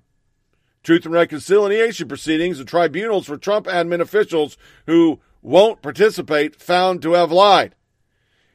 I need you all to take a moment and appreciate how utterly batshit this thread from Steve Schmidt is. We've read it. It is essential to understand that we are watching Joseph Robinette Biden of Delaware has been elected president of the United States. American democracy is under attack by a defeated president. He's not acting alone. His supporters attacked by his White House staff and campaign and blah, blah, blah, blah. Once again, if you knew the vote was good, if you trusted the system as you're saying all the people on the right don't, why would you fear recounts? Why would you fear challenges? You yourself, the media and Democrats said you were challenging everything. Biden was prepared to not concede and challenge everything. That's what you put out. And you put it out as democracy and shit. He continues. At least we know what hats they're wearing when they start rounding folks up. Jamie Lee Curtis, PA and GA, GA and many more states equal PAGA. My friend Nicole coined this truth. Now the hard work of truth and reconciliation. Joe Biden, Kamala Harris. Quinn Cummings. Again, a Truth and Reconciliation Commission would be useful right now. Russia is at war with us. Cohorts of America think that isn't true because their skin is white. No, just like hands up, don't shoot, the FBI, which was anti Trump, proved there was no link between Russia and Trump winning. It was $136,000 of bots. He didn't do it. And it's proven it didn't change anything because that election was no different than this election. You either liked the candidate or you disliked, which is a part of all this. Rounding up Trump supporters for the re education camp. Most Trump supporters were like me. They're not supporters. They just knew Democrat one party deal was really bad for America. So they voted against Biden. We had a lot of think pieces on the subject. Here we have In These Times Mag, but they were far from alone. This is an actual article on a liberal site. We need a truth and reconciliation process for the Trump era. Elie NYC for the nation. We're going to need a truth and reconciliation commission to recover from Trump. History alone cannot hold Trump and his enablers accountable for the crimes they've committed. What crimes? And why does the left get away with this all the time? Under Bush, we were going to have war crimes. Under this, it's truth and reconciliation. For what? He put kids in cages, so did Obama. Are we going to perp walk Obama? I don't think so. Perhaps my favorite think piece comes from Will Bunch for the Philly Inquirer. Just normal stuff for a major publication. What brings us together in 21? Trump in jail or Truth Commission or something else? I will bunch, I will bunch newsletter. A National Commission of Truth and Reconciliation. The idea behind such panel is to hold high profile hearings and aren't geared towards punishment, but exposing the truth of what has happened to make sure these things never happen again. It surprises me precisely 0% that Salon history, David Perry, after Trump, we need Truth Commission. SB1 and conversation with I shit you not, A. Vindman on Trump, the need for a Truth and Reconciliation Commission and why he's worried about retribution and Trump's second term. Oh, wait a minute. But Biden was going to win by 90%. Why would they print that? The latest suggestion was the keeping of a list from anyone who supported the president. And I'll cover this in a second because we're going to move to that now. Wilson Cruz. Before I block your racist, useless, xenophobic, homophobic, transphobic, ignorant, and misogynistic ass forever, Donald Trump, I need to say one last time. Go fuck your entire self. Get the fuck out of our house. Never was my president. He, boys and girls, is a gay guy playing a gay character on Star Wars The Next Generation. But yeah, unity. We need unity. Then we had the Lincoln Project yesterday. This was taken down by Twitter, not for doxing, but for targeting, they said. The Lincoln Project. Here are two attorneys attempting to help Trump overturn the will of the Pennsylvania people. They list their names, phone numbers, and email, make them famous, and they put their picture online. Simultaneously, Red States, Lincoln Project believes they can resurrect the Republican Party using Michael Steele. I'm not even going to cover that story. Because yesterday was a black eye for him. Ars Ghost, when he said losers, he was referring to the quality of the character of the Lincoln Project, not who they backed in the election. You've helped usher, usher in rampant illegal immigration, higher taxes, higher gas prices, higher unemployment, and overreaching government. Congrats. You're real Republicans. Jennifer Rubin went online. I'm trying to get it to open. Well, while it's loading, let's go back to Drew Holden. The latest suggestion was keeping lists for anyone who supported the president. A sitting member of Congress, AOC, demanded one. Is anyone archiving these Trump sycophants for when they try to downplay or deny their complicity in the future? I foresee decent probability of many deleted tweets. And she wasn't alone in her demands. Of course, the Never Trump crew piled on for this one. Here we've got Jennifer Rubin blogger and Evan McMullin my supporting the latter is a stain I will never be able to wash off. Jennifer Rubin. any NER now promoting a rejection of election or calling not to follow the will of the voters or making baseless allegations of fraud should never serve in office, join a corporate board, find a faculty position, or be accepted into polite society. Sound familiar? Because that's the same words they used when they said get in your face and kick people out of the red hen.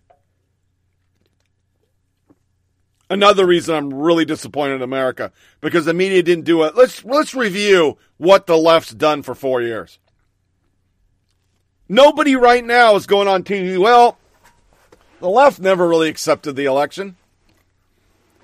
Evan McMullin, we should keep and publish a list of everyone who assists Trump frivolous and dangerous dangerous attacks on the election.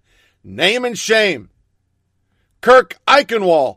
Hypocrisy is not an issue in the Republican Party, as expected. Hari Sevugan. You better believe we just launched the Trump Accountability Project to make sure anyone who took a paycheck to help Trump undermine America is held responsible for what they did. Kaitlan Collins just reported White House staff are starting to look for jobs. Employers considering them should know there are consequences for hiring anyone who helped Trump attack American values. Find out how at the Trump Accountability Project.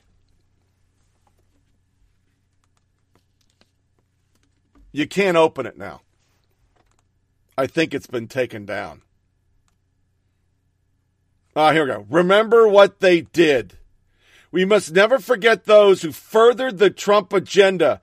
We should welcome in our fellow Americans with whom we differ polite, politically, but those who took a paycheck from the Trump administration should not profit from their efforts to tear democracy apart.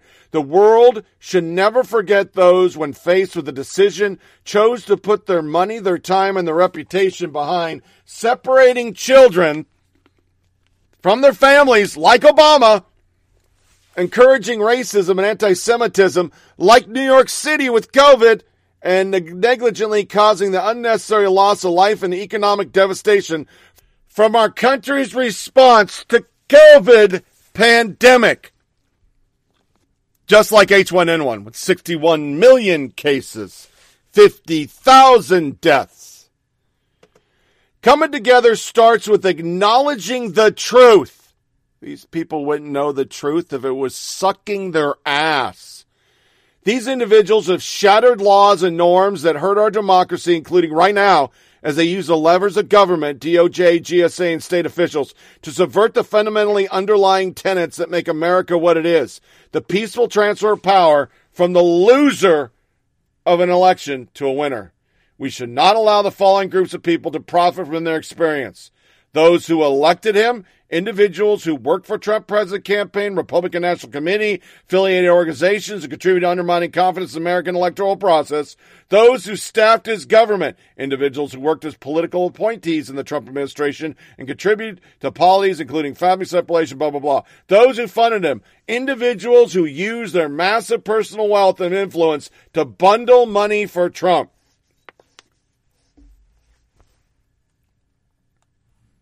So let's see if they have their little list.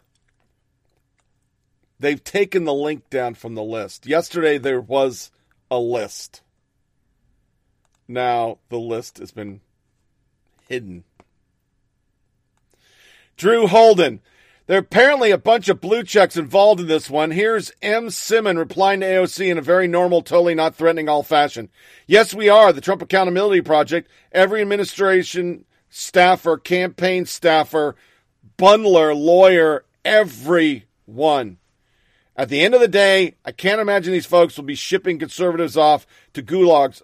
I'm sorry, I can't imagine these folks will be shipping conservatives off to gulags in a divided government much as they would like to. But it fundamentally cuts against the spirit of America to suggest someone should be punished for their political views. We're not some post-genocide society. The suggestion we need a truth and reconciliation commission is preposterous. And he just continues on. Chris Hayes down at the bottom. Um, Trump and GOP, from Senate minority leader down to loyal soldiers like Josh Holmes, have already forgotten a shocking number of people and killed and are about to get more killed. Joe Lockhart. This is not meant to be mean or vindictive, but the people around Trump who have enabled him to bring our democracy to the brink have to be held responsible for what they've done. They can't be rewarded for what they did. But unity. Yeah. Unity. Come on. Let's let's just get all let's get behind Biden. I mean, Rubin did another soundbite. We did one last podcast to burn it down. Burn it all the fuck down. And Hostin from The View went on yesterday. Make a list. Alexandria Ocasio Cortez doesn't want people to forget the people who continue to enable you know who. In a tweet asking, is anyone archiving the you know who sycophants when they try to downplay or deny their complicity in the future? Do you foresee a decent probability of many deleted writings and tweets and photos in the future? Is she trying to make sure they are held accountable, or is she sort of advocating cancel culture? You know, I think that Trump um, tear gassed peaceful protesters for a photo op. Um, I think that Trump ripped children from their parents. I think that Trump called NFL players sons of bitches. I think that uh, for exercising their First Amendment rights. Um, and I think those people in his administration um, that not only drafted some of those policies, uh, but were complicit in, in those policies shouldn't be forgotten. People like Kirstjen Nielsen, people like Stephen Miller, people like Kellyanne Conway, people like uh, Vice President Pence, who uh, was woefully inadequate as, at his role of being the head of the coronavirus task force, and people like Ben Carson uh, and Betsy DeVos. Um, I, I, don't think that those people should uh, be able to profit from their experience uh, within the Trump administration, no, no. and I don't think that they should be forgotten. And I don't think that we should look the other way. I think we need to remember because if you don't remember things, then past becomes prologue. And um, I do think mm-hmm. that people need to be held accountable for their actions. And um, I don't think it is you reminiscent of McCarthyism at all. Not at all. Not like McCarthyism. What are you, crazy? We wouldn't do that kind of stuff. Tom Nichols The same people who supported calls to boycott Keurig, Goodyear, the NFL, and a zillion other companies and organizations are now very, very upset about being mean to a law firm taking money to help overturn a U.S. election. That was his take on this. How many things have been boycotted under Trump? They tried to take out Goya for fuck's sake. Goya for supporting Trump. And then you go to CNN, Tom Elliott, just some journalists doing some journalisming. Trump defiance fueled by enablers like Barr, McConnell, Fox. On the screen, GOP senators who haven't congratulated the dear leader. MSNBC. Republican officials refuse to congratulate President elect Biden. Sorry, the font was really bad. The national security impact of Trump denying, delaying a transition. All of a sudden, there's national impact.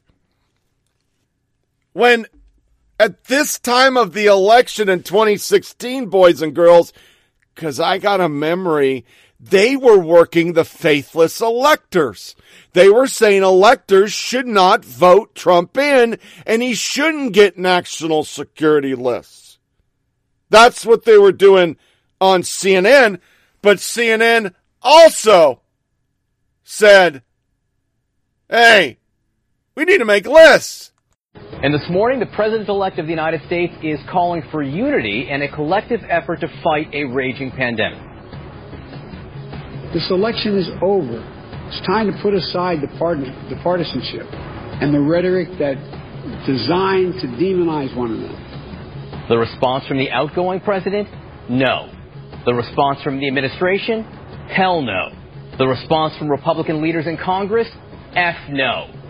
It's not that unity isn't a priority for them. Unity seems to be the enemy. It will hurt the fundraising. It will hurt the base. It will hurt the one-off elections in Georgia. American security, democratic traditions, the moral fabric of the country, eh, those can wait. Maybe forever. This morning, top Republicans, led by Senate Majority Leader Mitch McConnell, are backing President Trump's refusal to concede and trying to delegitimize President-elect Joe Biden's victory. Overnight, Attorney General William Barr shattered Justice Department precedent and instructed federal prosecutors to investigate these bogus allegations of voting irregularities, despite the fact that no real evidence has been presented. This was a move deemed so craven by the top election crimes prosecutor in the Justice Department, they resigned his post in protest overnight. Some Americans asking this morning, why should we worry that there's a real effort to overturn the outcome of an election? If you're someone who likes evidence, then it is time to worry. The administration, the Trump administration, is blocking the Biden transition. President Trump is preventing President-elect Biden from getting intelligence briefings and critical funding. President Trump is installing his cronies into powerful positions like Secretary of Defense. The Biden team is now considering a legal fight. Good morning. We're showing this uh, mural of Stacey Abrams because it seems timely. This is clearly Stacey Abrams' moment. In this recent election, a million more Georgians voted than four years ago. And voter registration on that scale is clearly a team sport. But the captain of that team is Stacey Abrams. Showing you this mural one more time. At the very top of the building, someone repainted it. You can see the names Ossoff and Warnock. They are the two Democratic candidates running for U.S. Senate who will are racing next uh, January's uh, runoff election. Did Stacey say anything about a possible position in the Biden administration? Because I've heard people say, what does Stacey Abrams want? Whatever the hell she wants, ambassadorship. Has she said anything at all about that? I have to do that because because of Stacey Abrams meddling with the integrity of elections, Georgia flipped blue. And she in the media never accepted the results of the 2018 election. But you get the fuck on board. You shut your fucking deplorable mouth. Megyn Kelly, this was about a Joe Biden tweet, a nation united, a nation strengthened, a nation healed, the United States of America. She responds, written like a man who's been in a basement for a year. This is what John Favreau did. You're pathetic. Her reply, you have zero understanding of the mood of 70 million Americans, which is now almost 72 million Americans, who have been unfairly attacked relentlessly for four years as awful people just for supporting their president, Favreau. And you sound like Donald Trump spreading conspiracies about a basement. I thought you were supposed to be above that. Have been on the receiving end of them yourself. Guess not. Her reply, I'm calling them in like see him, same as you. He's out of touch if he thinks the election means unity, healing, in a nation in which his supporters have dismissed and continue to. Half the nation is evil for four years. Top D's are right now threatening anyone who enabled him. You go fix that, then get back with me. His reply, Joe Biden doesn't believe half the country's evil. I certainly don't. I do believe that the right-wing media figures like you rile up a lot of people and spread conspiracies. Her reply, I agree with you that Biden doesn't think that, but a large faction of his supporters and media, but I repeat myself, do, and I've been peddling that vitriol for four years. I know you're happy he won, but to pretend that this now unity era is willfully blind of reality. Her Tommy Vitor jumps in. Must have missed all the Megyn Kelly takes expressing empathy for the majority of Americans. And there we go, 2016. Then Matt Dowd. Maybe we should ask each other, how are we helping to heal the nation and get past the meaning, meanness and insults? Her reply, from one, anyone other than you, that might resonate. And then she got blocked. Cause that's what he does. He blocks everyone. That's his thing. He just blocks people. I got blocked for just saying, that's untrue, Matt Dowd. That's not a true statement. Blocked me. Fucking Mr. fucking shitbird. Chuck Todd. Hey, that sounds pretty fucking crazy that you're literally supporting the terrorists. That's ridiculous. Block. John Cusack. Nearly a third of America are Nazis. Yeah, unity and shit. But for conservatives and people like me, who's a conservative independent and hate the Prague fascism, it all started with Michelle Obama. She started it.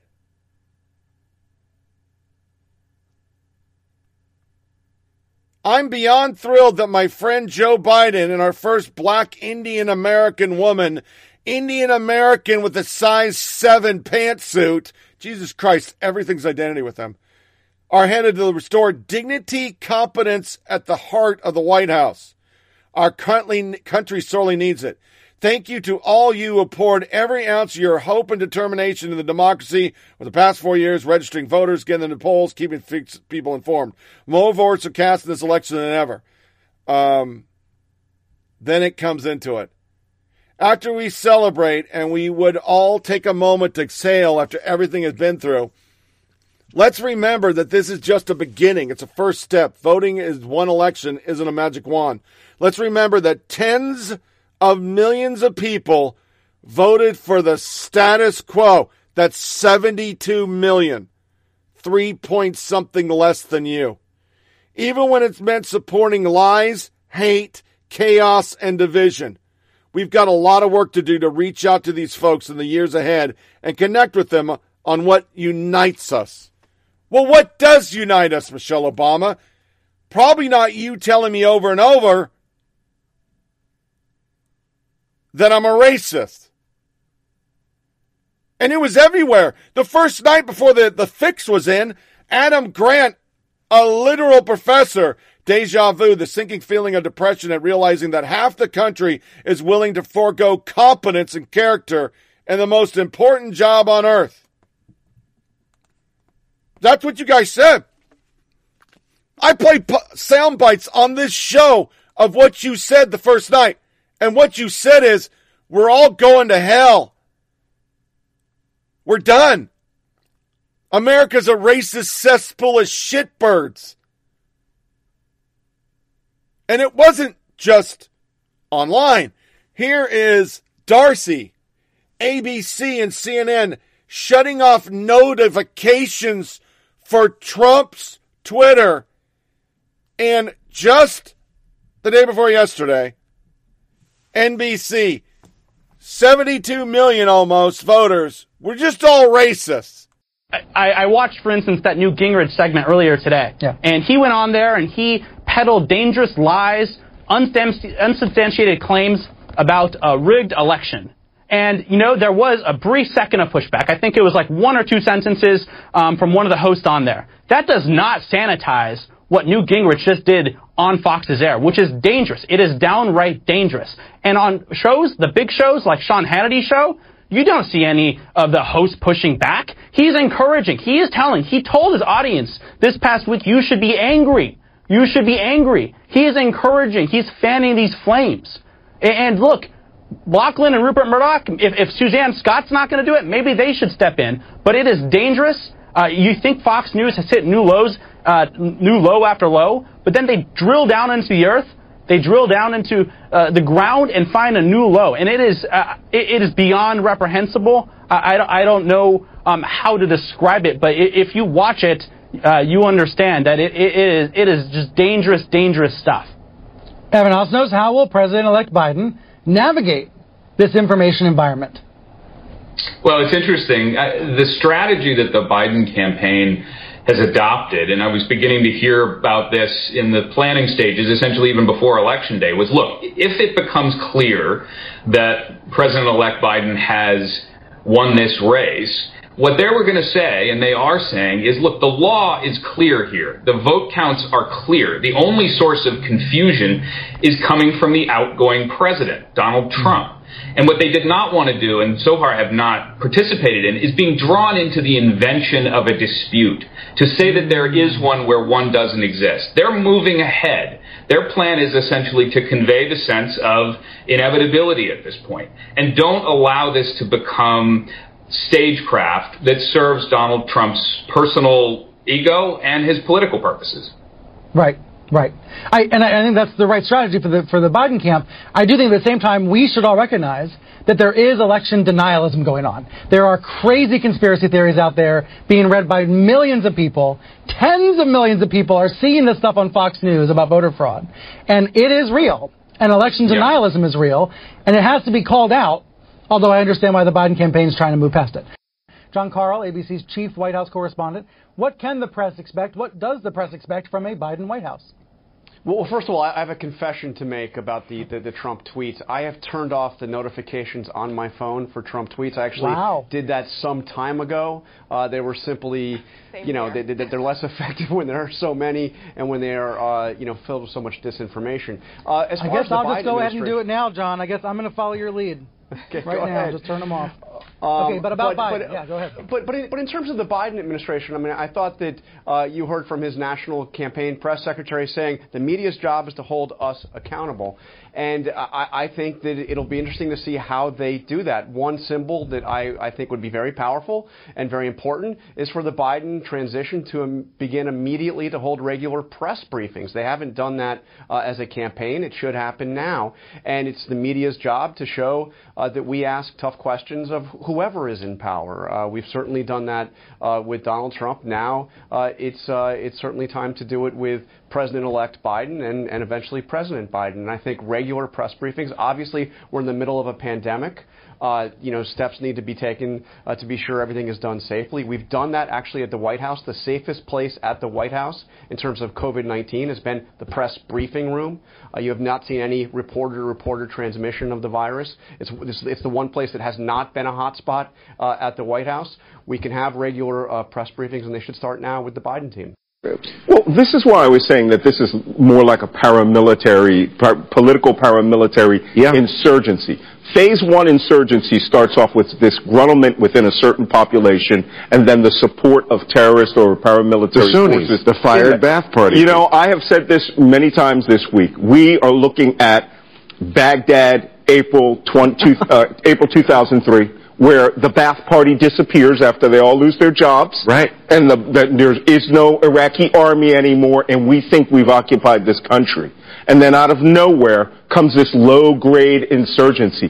Granted, a lot of these guys are a bunch of rubes with rifles, okay? And this is why we fund SWAT teams, right? Mm-hmm. To handle people who are going to work outside of the law. But in their mind, and this goes to what Tristan was saying, they live in an alternate reality which has been crafted by their own propaganda, which has been using the social media distribution system to allow them to believe that their America is the we the people America of the revolution. And I'm sorry, these guys think they're the sons of liberty. Oh, I know I've seen do. people say we should actually, flag. Yeah, we should tar and feather people. Yeah. Let me tell you something about the 69 million people that voted for Donald Trump. I'm going to channel my inner Eddie Glaude and Jason Johnson. They have been on air saying this. These people have revealed themselves for the racist that they are, for the tribalist that they are. They don't care about e pluribus unum for many one. They care about I got mine, and you know you shouldn't get anything of my uh, of You yours. think that's every Trump voter? Yeah, but unity. I had a pro Biden. I'm not going to play a, a ABC. Biden is worse off than Lincoln. That's what they're saying. He's taking over a country worse off than Lincoln. And of course, the inference is it's the right who's starting the Civil War, not the left, who spent four years saying everybody's a racist, xenophobe, homophobe, transphobe.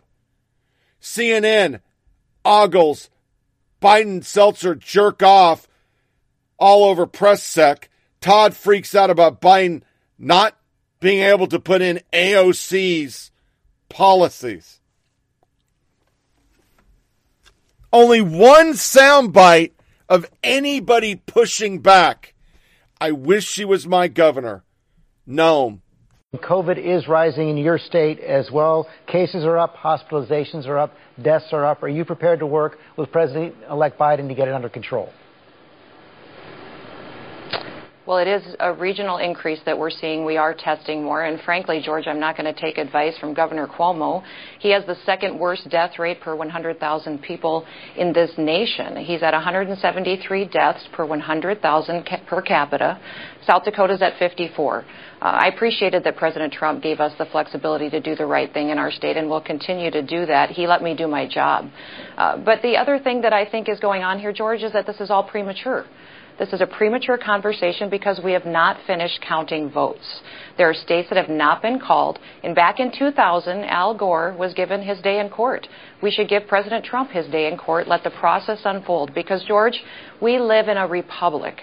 We are a government that gets its power from the consent of the governed. That is the people. They give their consent on election day. Election day needs to be fair, honest, and transparent. And we need to be sure that we had an honest election before we decide who Go- gets to be in the White House the next Governor Noem, do you have any evidence that it wasn't an honest election? You have put out a tweet earlier this week saying it was rigged. Do you have any evidence at all of widespread fraud? I've spoken with Republican secretaries of state in Georgia.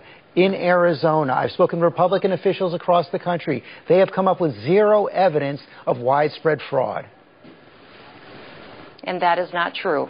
That is absolutely not true. People have signed legal documents, affidavits stating that they saw illegal activities. And that is why we need to have this conversation in, in court. The New York Times itself said that there were clerical errors. If No you look at what happened in widespread Michigan, fraud, Governor. uh, that we had different. computer glitches that changed Republican votes to Democrat votes. You look in Pennsylvania, dead people voted in Pennsylvania. So, George, I don't know how widespread it is. I don't know if it'll change the outcome of the election.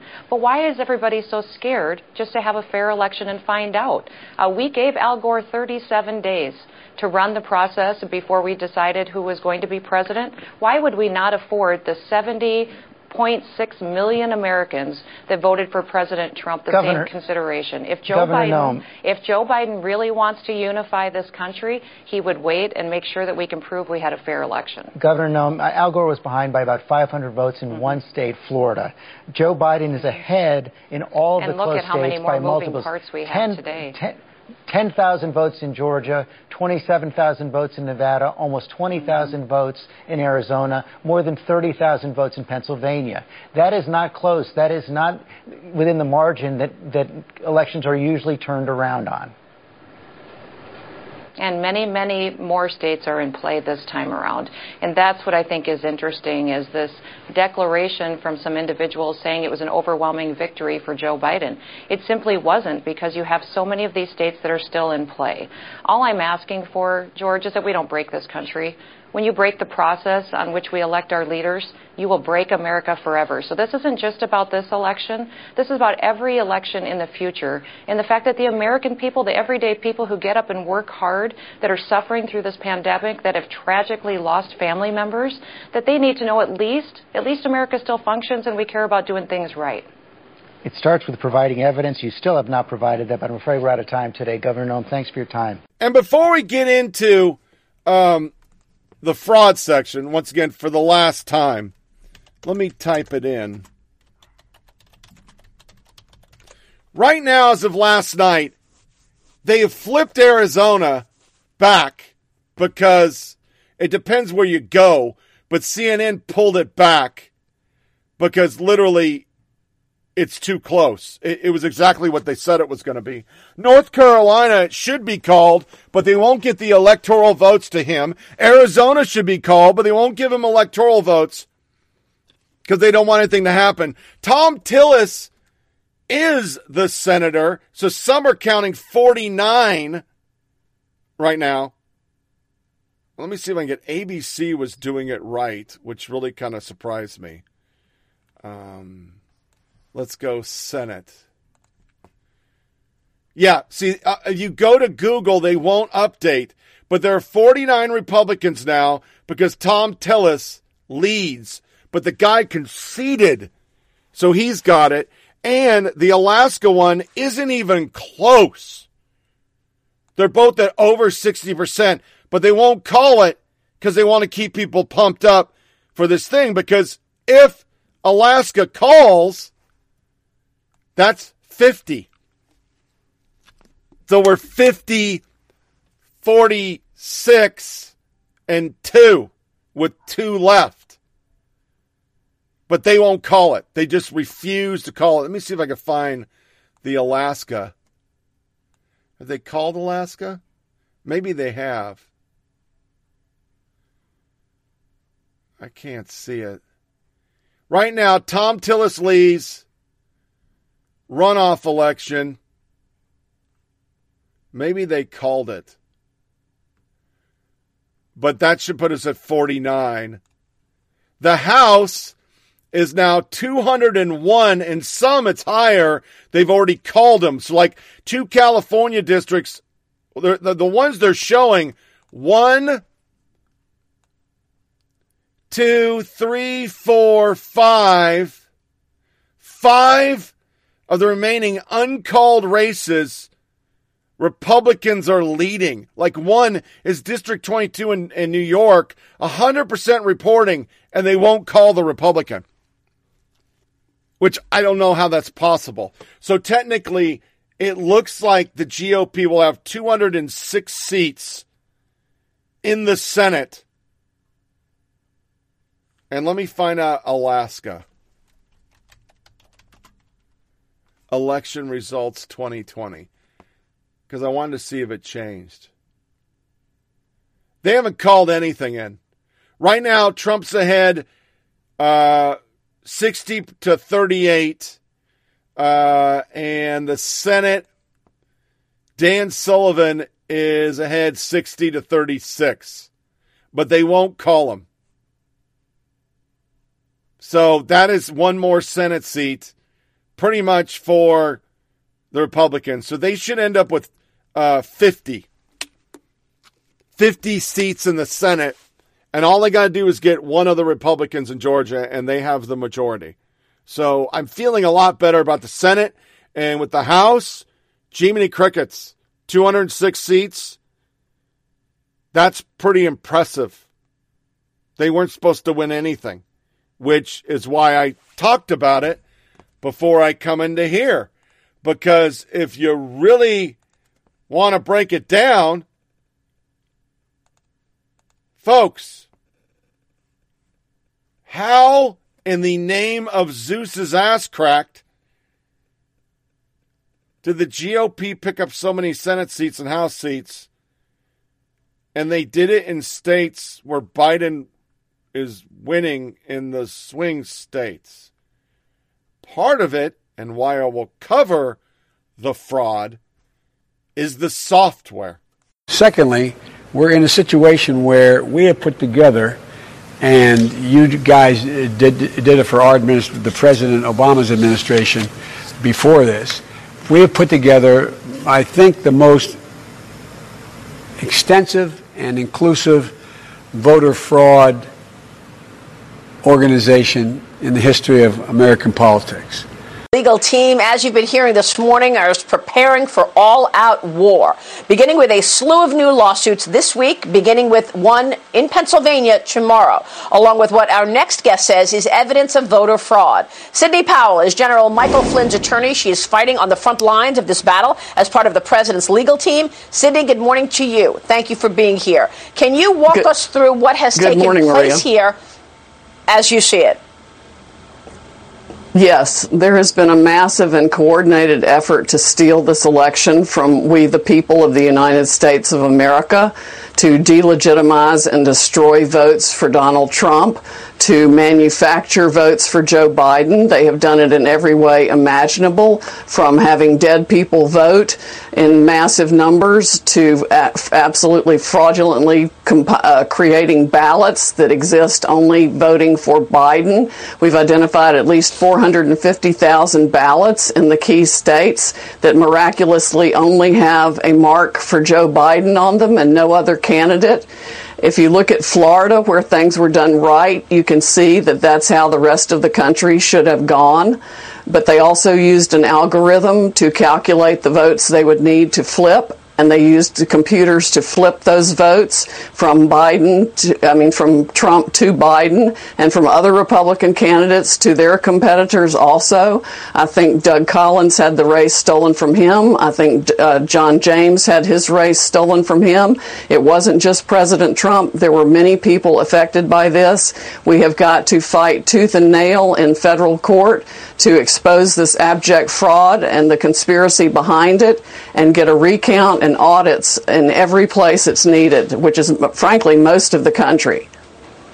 So there are recounts going on right now. We know that in Georgia, you have a list of numbers of ballots with only Joe Biden on the ticket. You say it's 98,000 ballots in Pennsylvania, 80 to 90,000 in Georgia, another 42,000 in Arizona, 69 to 115,000 in Michigan, and 62,000 in Wisconsin. Sidney, if this is true, this appears systemic. Where is the Department of Justice? Where is the AG Bill Barr? If this is so obvious, then why aren't we seeing massive government investigations?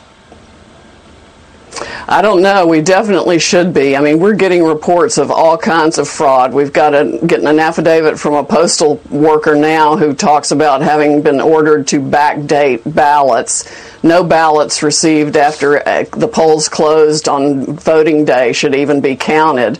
We've got multiple states that didn't even follow the rules of their own legislature. That's a federal constitutional issue there are at least three major federal issues here that will require the Supreme Court to resolve these this case. And when the okay. votes are really audited and the real votes are counted, Trump will win. He is the president, and he is in charge of this country. Sidney, I want to ask you about these algorithms and the Dominion software. I understand Nancy Pelosi has an interest in this company. Let's take a break. We'll come back with that. I'm talking with Sidney Powell this morning on her legal strategy. Stay with us. Hi, guys. Um, just to let you know, I've been given consent this morning to tell you something uh, that I've had to keep very, very quiet because uh, I signed an NDA about this and. Uh, I can I can confirm 100% that the blockchain technology was used for the voting on this election alongside the conventional voting system. And Donald Trump won by a, complete landslide. Um, I mean, the, figures are off the scale. He has all of the hard evidence. This was a, sting operation rather than a, a vote. Uh, but I can now tell you that uh, the QFS, the uh, quantum financial system was actually used, the quantum voting system was actually used for this election. Um, so we, we actually know the true result, and we know the ones that the Democrats tried to twist. So for those people that doubted it, we now have hard evidence. And uh, over the next few days, there will be a number of arrests and a number of indictments and a lot of things that are happening. But I can tell you 100% that the QFS, quantum financial system, was actually used for this election alongside the old system. So brilliant news, and Donald Trump won by a landslide. General McInerney, uh, thank you for joining us on uh, War and Pandemic. You've got some breaking news we've got to talk about. It's one of the reasons we have Sidney Powell over here today. Something very disturbing. There's been a site called America, the American Report. It's got a woman named Mary Fanning's done some incredible reporting, particularly about a, uh, a guy named Dennis Montgomery. What is it? Uh, this this thing that's going around about this this project or this system called Hammer. Explain to our audience uh, what this is and, and why it's why it should be of such concern to people in this current situation that we're in. Uh, yes, I will, Steve. the fact is, is that Hammer is a what we call a SIGINT, a signals intelligence program that the uh, NSA came up with years ago. The uh, CIA picked it up under the Obama administration, and I broke it in April, in March of 2017 about what they were doing on the Russian hoax. but the fact is, the Obama administration took this system and they put in an application in this SIGINT program called Scorecard. And Scorecard changes votes at a certain point in the voting stream. And if I can, and by the way, uh, the Obama administration used it in the 2012 election in Florida. And so both Obama and Biden are very familiar with this. Now I've got to make a quote okay. here. Yeah. And it's, it's important that we all understand it. It's by Joseph Stalin. I consider it completely unimportant who in the party will vote or how. But what is extraordinarily important is this. Who will count the votes? Now, Steve, we have a desperate Democratic Party that will do anything to bring the country to a totalitarian state and as far left as they want. They used it in the primaries, and uh, Bernie lost to Biden because they used it in the primaries. So it is ready to go. I just found out about this yesterday. Sidney yeah. has played a very important role in assisting me and, and Mary Fanning and Alan Jones in trying to get the word out so the American people know all this enthusiasm you're talking about yeah. in Pennsylvania gets changed very quickly with this software program that switches 3% of the votes. That's okay, okay, okay. Hang, hang for a second. Hang, yeah, hang, hang for a second. General McInerney, I want you to give just quickly your bona fides. Get, get, talk just briefly. Give me a minute for the audience on your career. Okay, 35 years in the Air Force. I ended up the number three man in the Air Force uh, in the headquarters. I had four tours in Vietnam. I commanded the raid on Tripoli in 1986. We attacked Tripoli from uh, my headquarters in England. Uh, I was then the Vice Commander in Chief of U.S. Air Forces Europe, and then the Commander of Alaskan Command and Alaska NORAD region. Uh, so I had a very extensive operational uh, career, and uh, I'm in the cloud business now, and that's why I'm so intimately familiar with what Hammer and Scorecard can do, and nobody knows it. Nobody okay, knows. Okay, now also you're one of the most revered officers in the U.S. Air Force, an unbelievable career. I want to go to Hammer. Hammer was the single most important and the single most sophisticated, basically, system that came up after 9/11 for really intelligence or counterintelligence about radical Islamic jihad and the ability to monitor that. Is that is that how the beginning of this started? Was a foreign surveillance system that allowed uh, the, the the the national security and intelligence apparatus to watch our enemies. Is that is that how this thing started? That's how it started, Steve. Very sophisticated, very very capable. And and the fact yeah, hammer it, one. It, was then, it was then adopted with the software packages like on your iPhone to the voting business. and it was to be used, and it was used in foreign countries. And so it was then moved over into the CIA, and they started looking at U.S. citizens. That is illegal. The CIA cannot look at U.S. citizens, and only the FBI with the proper FISA warrants, etc. Sidney knows all about this. You know all about this, and it is extremely important that this that this was taken out of the CIA when the Obama administration left. They used some kabuki to get it out. They still have it up and running. We know where it is located. We know it's active tonight. It's active. They've been looking at a whole host of things, as has the DNC, using false IPs, and they are looking around and they are trying to set up this voting thing uh, that happens on Tuesday night. It's going to look good for President Trump, but they're going to change. And that's the danger that America and everybody must realize. Uh, I just want to mention we got about two minutes here. In the next segment, uh, Sidney and I are going to drill down on this a little bit more, and we're going to talk about some polling and other things. But hopefully, get you back before the end. Uh, Dennis Montgomery. The last time the audience heard about Dennis Montgomery, he was being uh, rounded up at his house. He had 47 hard drives. I think he had taken from uh, from uh, Fort Meade. How does Dennis Montgomery fit into this story? He's a genius, and he loves America. Dennis invented him. Dennis invented Scorecard. He's the programmer that made all this happen, and he's on our side.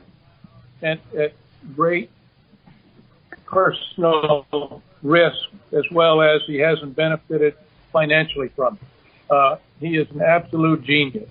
And so he's extremely important to what's going on. It would have happened in 2016, Steve, except something happened to it that night when the Obama crowd and the Democrats tried to use it. I can't talk about that. Dennis Montgomery is like the character uh, Nash in Beautiful Mind. I mean, this is one of the smartest programmers ever. He wrote this incredibly sophisticated program and, it, and that's why this event in August of 2015, when he was basically gathered up, and it had the 47 hard drives. Heck, we got one hard drive from Hunter, and we're still going through information. Um, he did this, as we now know, he he did this to essentially save his country and expose what's going on. What was he trying to expose? And what should the American people know today on the eve of this election that 250 flag officers sent a, a letter to President Trump says the most important, including my old boss Tom Hayward, who said it's the most important election in the history of the republic.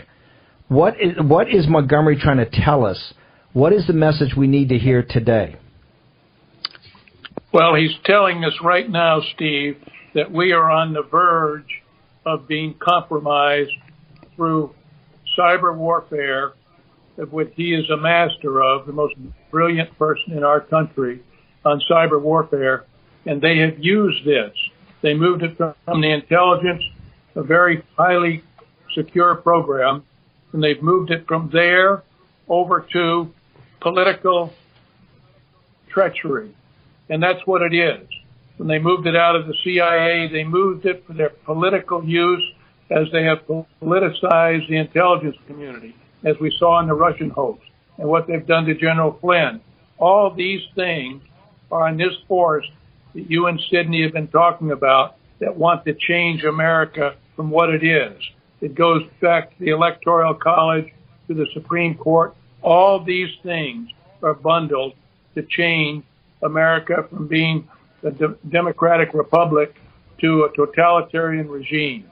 That means a socialist country, which the next step is communism. And that's why there can be no agreement between this Democratic Party and the Republican Party. One choice is freedom, one choice is communism. It's that simple. You going to be able to stop Hammer and Scorecard? Uh, we intend to stop Hammer and Scorecard. This software, once again, is some sketchy fucking shit. And if the inverse, because this is how we do this every time, and for the last time, if the opposite was true. When once again we were told that Joe that Donald Trump was going to steal the election. He was going to steal it. We wouldn't have a good election because Donald Trump is crooked as fuck. That's what we were told. Would the media be different right now? I- am saying a big yes. I just I just am. And then you have whistleblowers. It's a lot, but I think it's worth the listen. This is a long time coming. Here's a group of young women who have been here since the beginning. So why are you why do you think this is so special? Why are you guys having celebrating?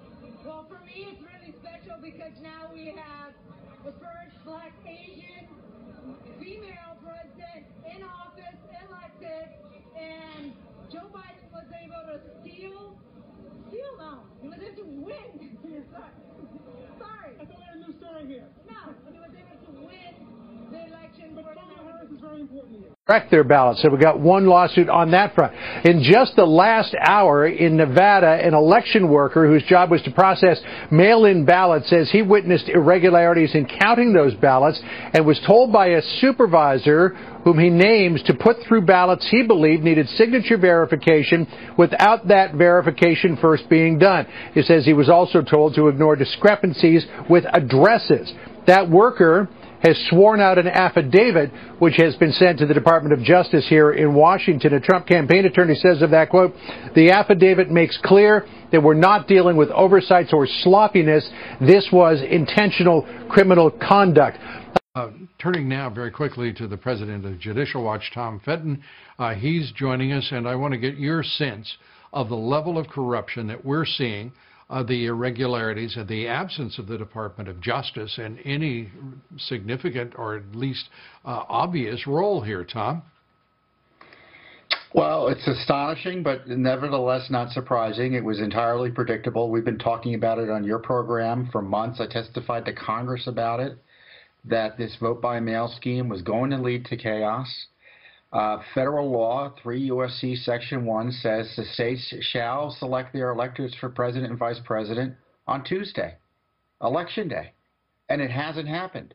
And no right. one's been in court to enforce that law. Instead, we have, frankly, the campaign uh, arguing, you know, for a better seat to watch the three-card monte game, in which they're the mark. They're not going to win. Yeah, this is a there's also a federal requirement, uh, and I think uh, that's what you're referring to. Uh, I'm not good with those fancy legal numbers, but the, I do know that we're supposed to have a uniform federal election day that has been uh, it's it's a Frankenstein of early voting, mail-in ballots, all, all sorts of deadlines and time in which to count, which means that one day has now grown into months, and confusion reigns. Uh, also, as the president has pointed out from the very beginning, it's uh, just simply a foundation for the greatest corruption of the electoral process in our country's history. Uh, there's been nothing, do you think the president? Like yeah, I'm sorry. Right. And do, there's been nothing like this. I'm just going to ask you straight. Yeah. Yeah. Five, I, am not quite sure how we got here. Five, six states counting ballots days after the election that necessarily suggests misconduct. That necessarily suggests something improper is going on. And if I, you know, I take the position uh, based on what the law says is that you figure out who won on election day. We know the president won Michigan on election day. We know he won Wisconsin on election day and Pennsylvania and Georgia and North Carolina. We know. And so that result should be protected. Instead, it's been changed as a result of that counting that goes on past the statutory deadline. And if the courts don't come in and fix it, there's opportunities, obviously, for Congress in the end to decide whether or not they're going to bless this process that we're seeing in Pennsylvania a slow motion overturning of the lawful election result. Do you, Harmeet Dillon, with whom we just spoke, who's doing a terrific job fighting for this president, fighting for a free and fair election. Uh, talking earlier about she hopes the Supreme Court will do its job. Are you hopeful that the Supreme Court, which has already demurred uh, when it could have uh, removed some of the ambiguity and the uh, vulnerability to corruption in Pennsylvania. Uh, do you think they will have the guts and the principle to act this time? The question is, what are they going to be asked to do? Are they going to be asked to do something that's going to restore the election result that I think is lawful here? Uh, that the president actually won on election day, at least according to the numbers that were being released by the states? Are they going to ask that states nothing be, less would nothing less would be restorative, or or because a state Right. is so out out of out of bounds in terms of the processes that that state has to redo the presidential election? Those are the options. Anything short of that, you know, they're just arguing over over legal niceties. Uh, you know, right now the campaign is fighting to watch the fraud take place, and there's no there's no there's nothing in place to stop it from continuing. In term, the vote counting Tom, is the let's hope damaging that- activity. Tom. Let's hope that that isn't the uh, this resolution because it would be disastrous. One of the things that I think we and and um, other media need to start doing is preparing um, the American people that um, there's nothing illegitimate about this election taking additional days or even weeks um, to make sure that all the votes are counted. Even if President Trump wins by a large margin, Democratic strategists and their allies are saying that Americans should wait. We believe that on election night, we are going to see Donald Trump in a stronger position than the reality actually is. They claim that mail in ballots, once counted, will show that Joe Biden really won and he should not concede the race. You know, Joe Biden should not concede under any circumstances because I think this is going to drag out and eventually I do believe he will win if we don't give an inch and if we are as focused and relentless as the other side is. We've had absentee ballots from people who request them from a specific address. Now what we're talking about is mailing them to everyone on the voter list when everyone knows those voter lists are inaccurate. Additionally, the establishment left and their socialist allies are irresponsibly warning that President Trump will not concede if he loses to Democrat Joe Biden and would even provoke violence.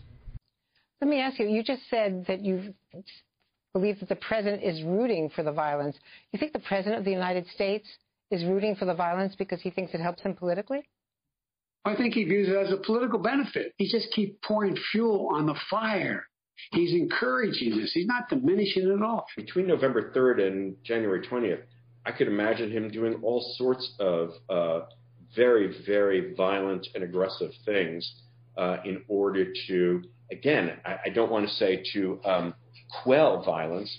I would say to provoke violence, to trigger violence. Do not allow the radical left to drag out the election results. Vote in person, work the polls, hold the media accountable to report the election results as they come in on election night.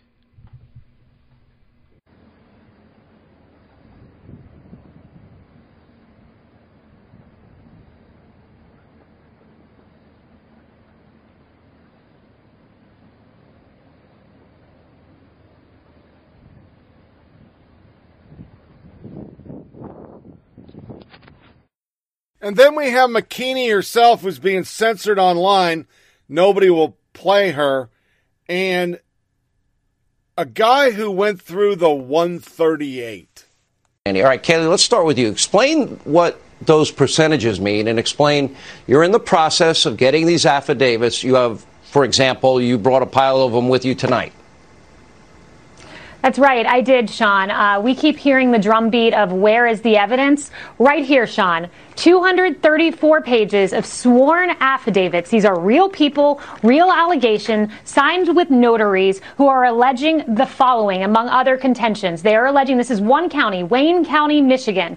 They are saying that there was a batch of ballots where 60% had the same signature. They are saying that 35 ballots uh, had no voter record, but they were counted anyway. That 50 ballots were run multiple times through a tabulation machine. Uh, that one woman said her son was deceased, but nevertheless somehow voted. Uh, these are one of many, many allegations in one county, in a county no less, where a poll watchers were in many cases threatened with racial harassment. Uh, they were pushed out of the way, and Democrat challengers were handing out documents how to distract GOP challengers. These are real, and anyone who cares about transparency and the integrity of the system should want this to pursue to the discovery phase. So let's jump right into Michigan. Know everyone's waiting for this. I hope uh, uh, you enjoy this, and we'll have Q and A. Uh, Jen will help us with that. So in Michigan, there's around 86 counties, and what was analyzed here was a, 20, a top four counties were analyzed: Oakland County, Macomb County, Kent County, and Wayne County. By the way, all the data we're looking at, there's two sets of data: the early voting data, and then the uh, the voting data on election day. In some cases, in Kent County and Wayne County, we combine them. But so there's two sets of data. So let's proceed. Now, the executive summary, this is what you're going to get out of this. So if you need to leave right now and you got to run off to do something, the conclusion of this, um, which we like to present up front, is that there are three, ma- in the three major counties that were analyzed out of the four, Trump's margin was reduced by a minimum of 138,000 votes. I'll repeat that. President Trump's margin was reduced by a minimum of 138,000 votes. So what that means is Trump's total vote total was decreased by 69,000 and Biden's vote total was increased by 69,000. In short, 69,000 votes were transferred from Trump to Biden in these counties. Uh, you know, and they varied across those counties, but a total of 69 counties. The other piece is this quote unquote transfer was done by a computer algorithm that linearly transferred. What that means, um, it transferred votes in a uh, proportional basis. For example, the more votes uh, got transferred from Trump to Biden, interesting enough, as you went to uh, precincts that increased in Republicanism, which means there were more Republicans in that precinct. So basically, uh, and we'll show you. So this, so the vote transfer really occurs more in Republican-based precincts and less in non-Republican based precincts. And once again, from the aspect of this was the shoe on the other foot. Here is a soundbite of swing state voters saying Biden more likely to protest the election, a Denver poll worker, a Detroit poll worker, fraud in PA, and another whistleblower saying he was grilled by federal people trying to place in his head what he remembered wasn't right.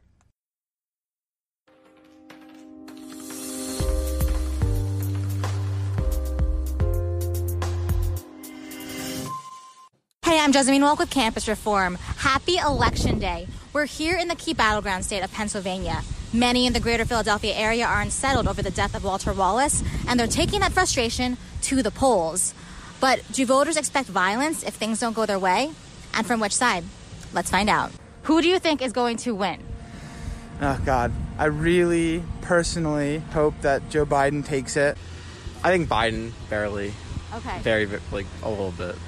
Joe Biden, I don't really see as being unable to lose at this point. Who do you expect to win? I expect Donald Trump to win. I think it could go either way. And what do you think the reaction from the right is going to be if Trump loses? They're going to be really salty. That's really about it. They'll just uh, keep their heads down and vote again next time around. If Trump loses, I don't know. It, it really, I think it would depend on if there was like fraudulent if they found fraudulent because they still almost like run a case. Either side will run a case. What do you think the reaction from the right is going to be if Trump loses? Oh God, I'm really scared if Trump loses um, that the right is going to try to take over everything. I just hope that it's a civil uh, handoff. I don't think it's going to be good.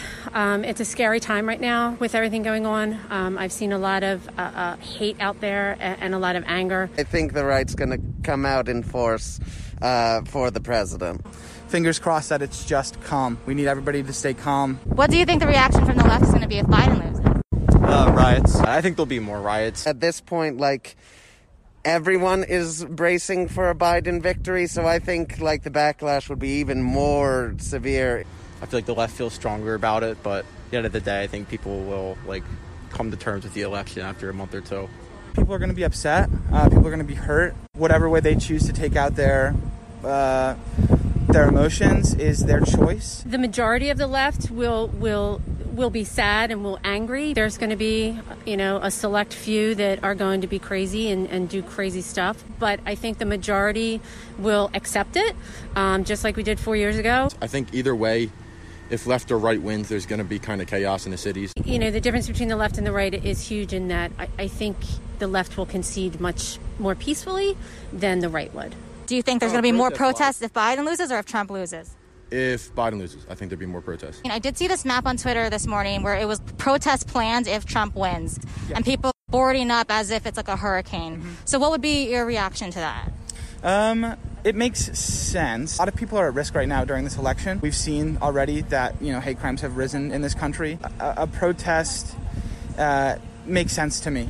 I don't think we're going to be able to have a clean election. I'm afraid to leave my house, like, really. I mean, we are in the greater Philadelphia area, right? Yeah. So, you know, with all the protests that have been happening, do you think they've been productive? No. I don't think rioting and looting helps anybody. That I really don't know, honestly.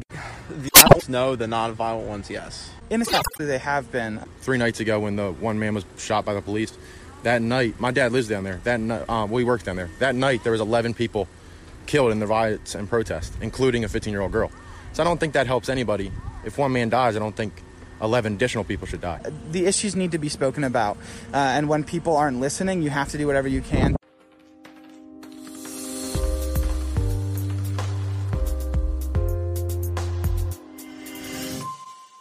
They they were grilling the hell out of me. How how are you feeling right now? I'm kind of pissed. I feel like I just got played. and I heard him say to the supervisor that they messed up yesterday. That they and I was so I was like, oh, what did they mess up on? And uh, he told the the supervisor that um, they had uh, postmarked one of the ballots for the fourth instead of the third, because they were supposed to hit uh, put them for the third.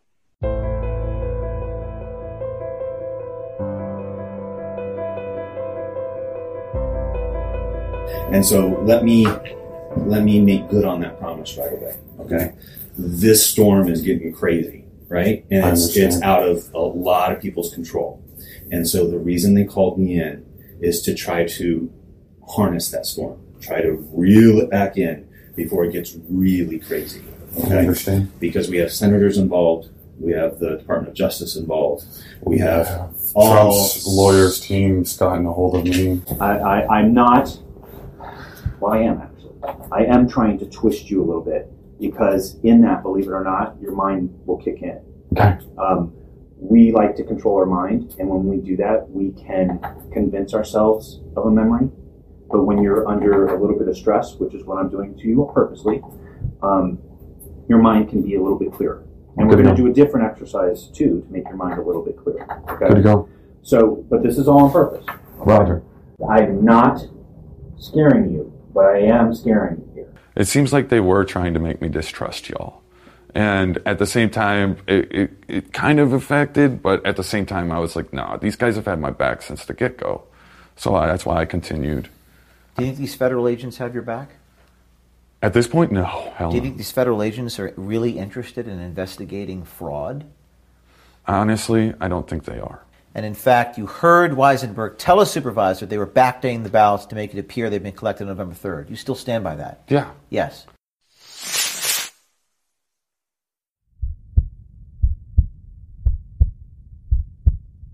2020 is a political revolution. I am going to do everything morally acceptable to win. I will lie, I will cheat, I will steal because that's morally acceptable in this political environment. This is Chris Jacks from Our Revolution, a radical left 501c4 organization bent on creating a quote political revolution in the United States. Jacks represents the Democratic Party here in Colorado.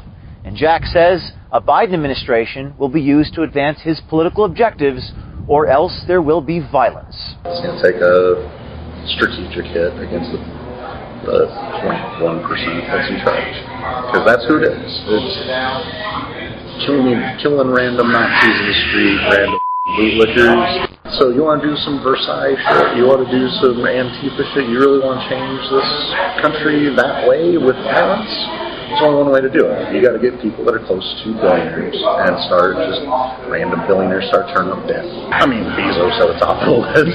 I do think there needs to be a militant group, and I love Antifa for that reason. I love that there's you. You always have to have somebody that's willing to hold up the flag and say, no, this is the line in the sand, and we're the ones holding that line. But it, but they ain't stabbing mother like they used to. they don't have to though, because they used to stab. See? Yeah. And, and that's all we got to say. No. Guillotines, motherfucker. That's all we got to say. Option A, what I'm proposing. Option two, slicey blades. What are your choices? Which one do you want? Joe Biden is presumably left wing, and he's got a functioning signing hand. And as long as there is progressive legislation that comes across his desk, I am confident we can occupy his house. We know where he'll live. So there you think? And, and yeah, he, he wants to veto Medicare for all. Let him veto it. He's never leaving that house again without protest half of the struggle that I have ain't with Republicans. It isn't with the right wing. It's with moderates in, our, in the Democratic Party. They underestimate how many people on the left are organized, trained, armed, and ready to go. So what many poll challengers were actually seeing um, was that when the ballots were scanned, um, and it did not match a voter in the electronic poll book, and it did not match a voter in the supplemental paper poll book, which was provided due to Michigan's law um, that allows for same-day registration. Um, they were still allowing those ballots to go through and be counted, and that is when the GOP poll challengers were issuing those challenges. So they were either being ignored um, or kicked out when they were doing that.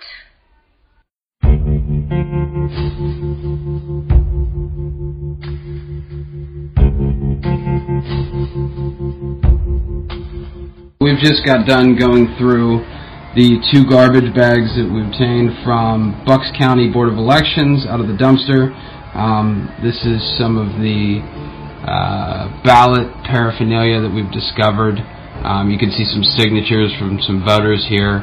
Um, some looks like they, these ballots they spoiled on some of these. We have some pieces here. Um, a number of envelopes with signatures. A couple full ones too. Some more down here.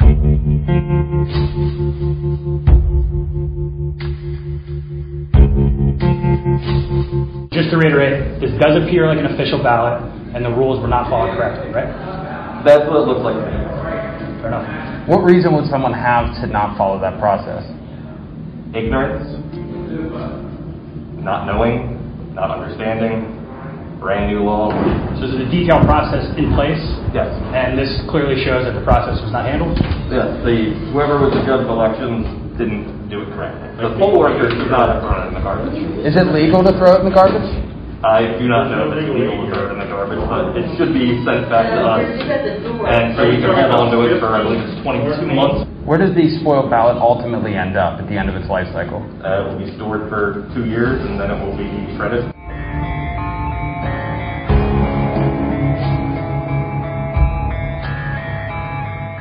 So if we can just kind of start over with the spoiled ballots as to what happens with them once they become spoiled.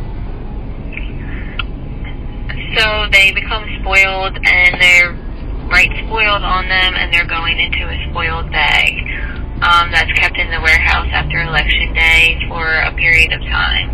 And I did talk to someone, I believe it's three years, that we have to um, hold on to them. And then nothing gets thrown out. I believe after the period they get um, shredded, but I'm not 100% sure on that.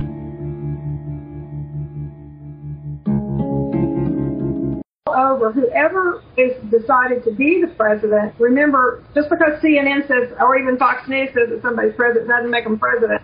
So I think everybody What? wants to know that this was done properly mm. and legally. What is and that we happening? Like, Trace, we've called it. And I think we have to look into every one of these concerns.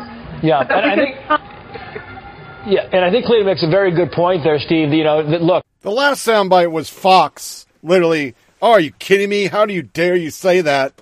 Fox has been instructed not to put anybody on from the administration or anybody that talks about it. Tucker was reined in last night, and Judge Perina was fired. Which, once again, the media's reaction after you've set it up to be there is fraud and it's going to be Trump and their total censorship of this makes more and more people look at it and go, well, there's something there. Here's just one article. I, have been doing these for a year. Social worker in Texas charged with 134 counts of election fraud. It happens. Allie Beth Stuckey, blue check woman. Legally cast ballots sound like a new way of saying whites only. Because, of course, we're just going to make it racial. Pennsylvania mail carrier says he was ordered to collect late ballots. A lot of people talking about this. Sarah Inglesville, the moment when Michigan counted 149,772 votes in five seconds and less than 6,000 of them were for Trump. Software glitch going on here in Virginia. 4:42 a.m. We've counted 3,368,181 votes. 512. Wait, no, we've only counted 3,199. Even the unexpected states managed to lose and find 12K votes somehow, looking at you, Arkansas. I'm not sure if this is just to be expected or whatever. It's down to more glitches. Whatever. The numbers from election 2020 make no sense to me. Unpopular opinion round off. I've always loved Biden, but didn't feel he was the right pick this time. Not 100% convinced Donald Trump is. Any party wanting democracy should be very concerned about what we've uncovered today. And please do fact check the data. Statistician, and these are stories on conservative media. Numbers are really scary for Biden, claiming claims that why media rushing to get every on everybody on board narrative. This is uh see if I can get to it. From American Thinker. So today I started digging the numbers, and as I did, I fought my I fought my confirmation bias at every step. I realized that I, like millions of others, had been numbered into despondency by the overwhelming press media, social media push to certify Biden. Hey guys, this thing is not only not over, it's scary for Biden. I mean, really scary, and most of all, the media know it. Thus, the rush to get everyone online for the 70 year old early dementia VP who could not draw a crowd larger than a dozen just beat DJ in fair election. Process for the moment. Start with Pennsylvania. Biden, as this writing, is at 290 electoral votes. Pennsylvania is 20. I read the Justice Alito opinion. It's pretty clear that he wants to, after election night at 8 p.m., votes separated. Biden's going to lose at the Supreme Court, and they know it. Four justices already said the Pennsylvania Supreme Court cannot adjust voting rules. A new arrival, Justice Barrett, says she is there to apply the rules in the Constitution. Remove the 800 8 p.m. ballots, and Biden loses Pennsylvania. Let's visit Nevada. I have lots of friends in California who have condos in Nevada to evade state taxes. There are not a couple of people doing this. There are tens of thousands. Everyone knows it, and California seeks them out. Our old pal Harry Reid knows it as well, and he probably has them voting in droves in the election. Probably not a big DJ constituency. Within 72 hours of election, the Trump team found validated over 3,500 of them I do not suspect the Trump people stopped counting. Every one of these ballots is reduction for Biden. Nevada is now as well within reach for Donald Trump. Remember where we are, people. Biden is at 270 after a highly probable Supreme Court decision. Lose Nevada, he loses election. But wait, it gets better. Let's visit Wisconsin right now. It's 20,000 votes in Uncle Joe's direction. A lot of stories out there. We're below the Google fold, and there are may, way more Wisconsin votes than there are registered voters. Okay, maybe the dead can vote up there. Probably a Midwest thing. Well, last night we found that Wisconsin election clerks were told and followed directions to modify mail in ballots and fill in the blanks where witnesses left out critical info. I'm sure it's just good customer service thing, but the problem is every ballot is now toast. There were thousands of such prima facie wrongful votes. Oops, Biden up 20,000. Now that number's in question. No more truckload of votes coming in, so every ballot DJ's team eliminates gets elect Biden closer to former VP. North Carolina, that one pretty much looks like as though it is over and DJ won it, but they won't call it so he can't get electoral votes. Then you start getting into more people who are objective. Most of these people are not Donald Trump people. That's the amazing thing. Elizabeth Harrington, Do- Detroit poll watcher, 4:30 a.m. on November 4th. Tens of thousands of ballots delivered from out of state. Unlike the other ballots, these boxes are brought in from the rear of the room. I specifically noticed every ballot I observed was cast for Joe Biden. That's an affidavit. That's an affidavit. Somebody signed it.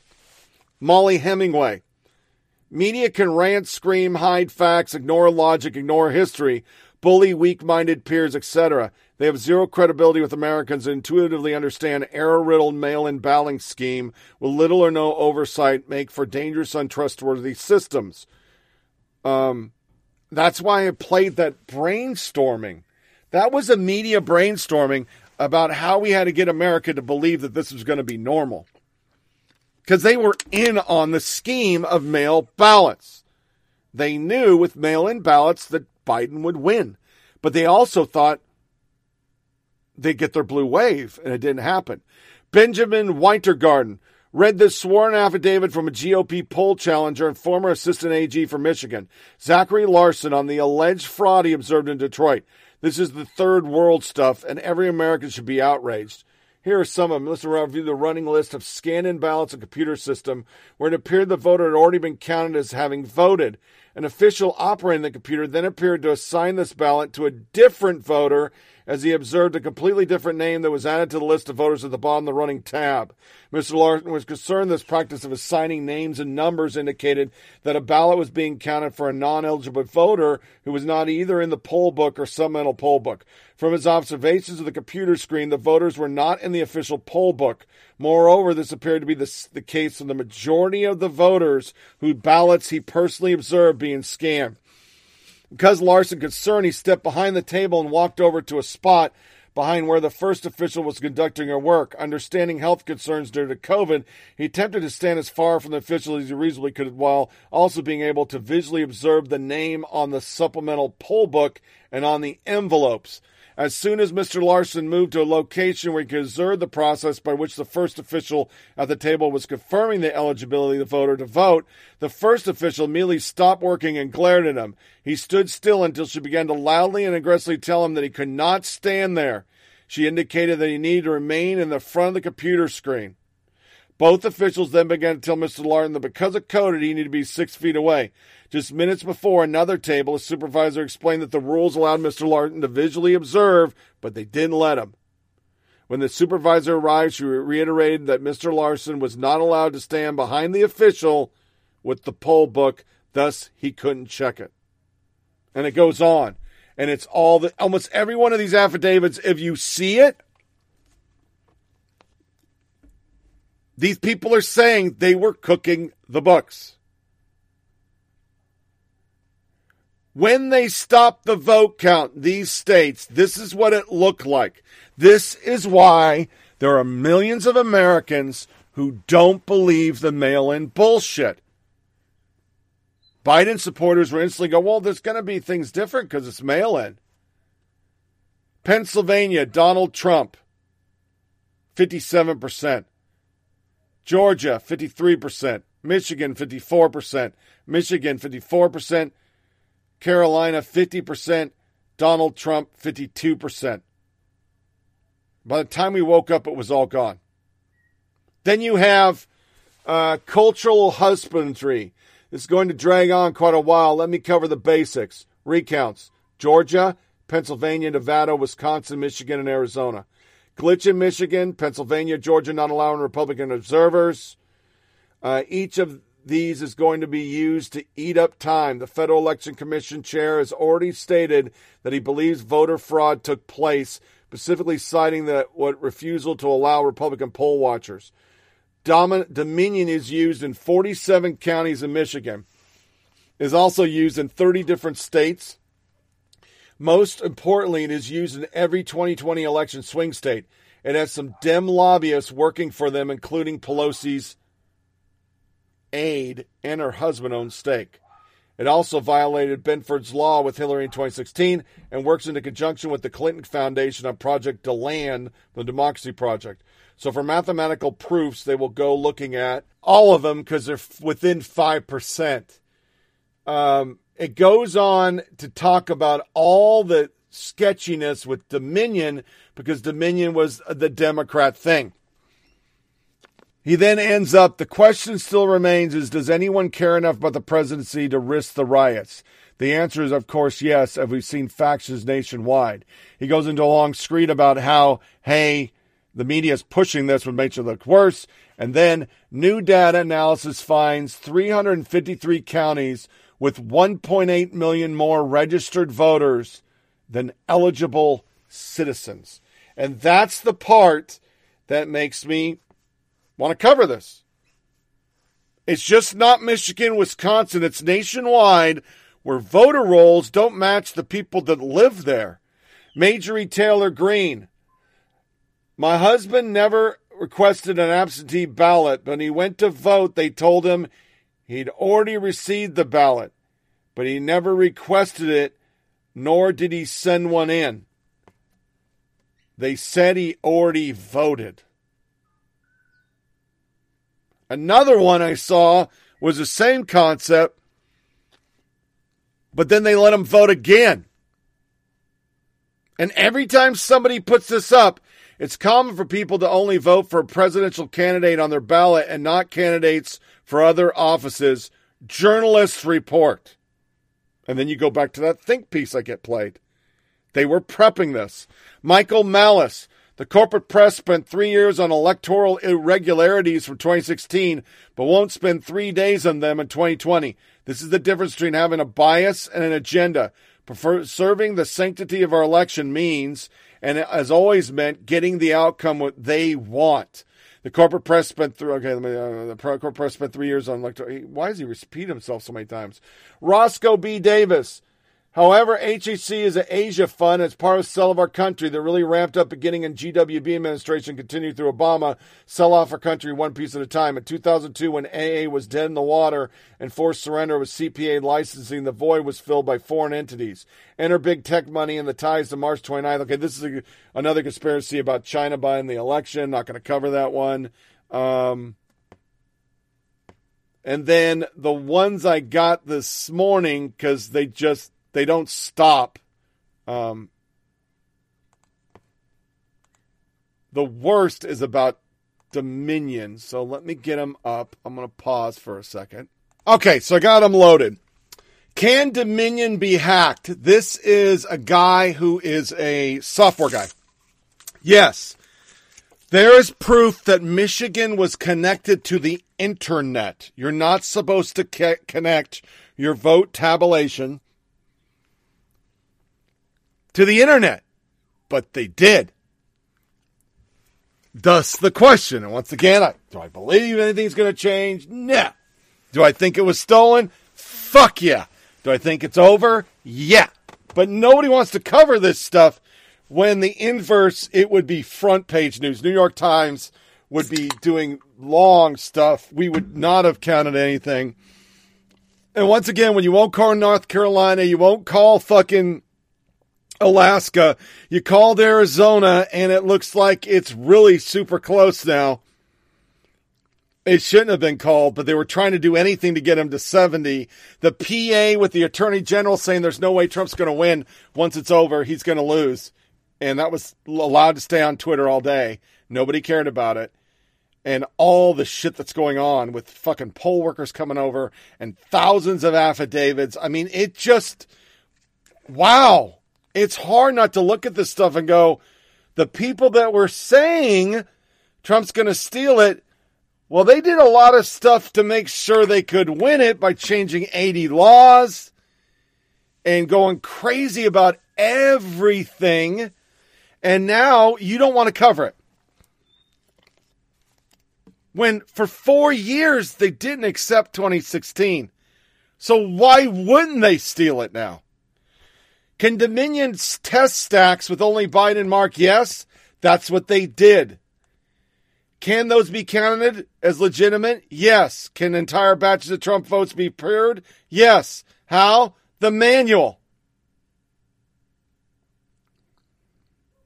And people who are responding to this, Biden outperformed HRC in Georgia, Pennsylvania, Michigan, Wisconsin, Florida, Nevada.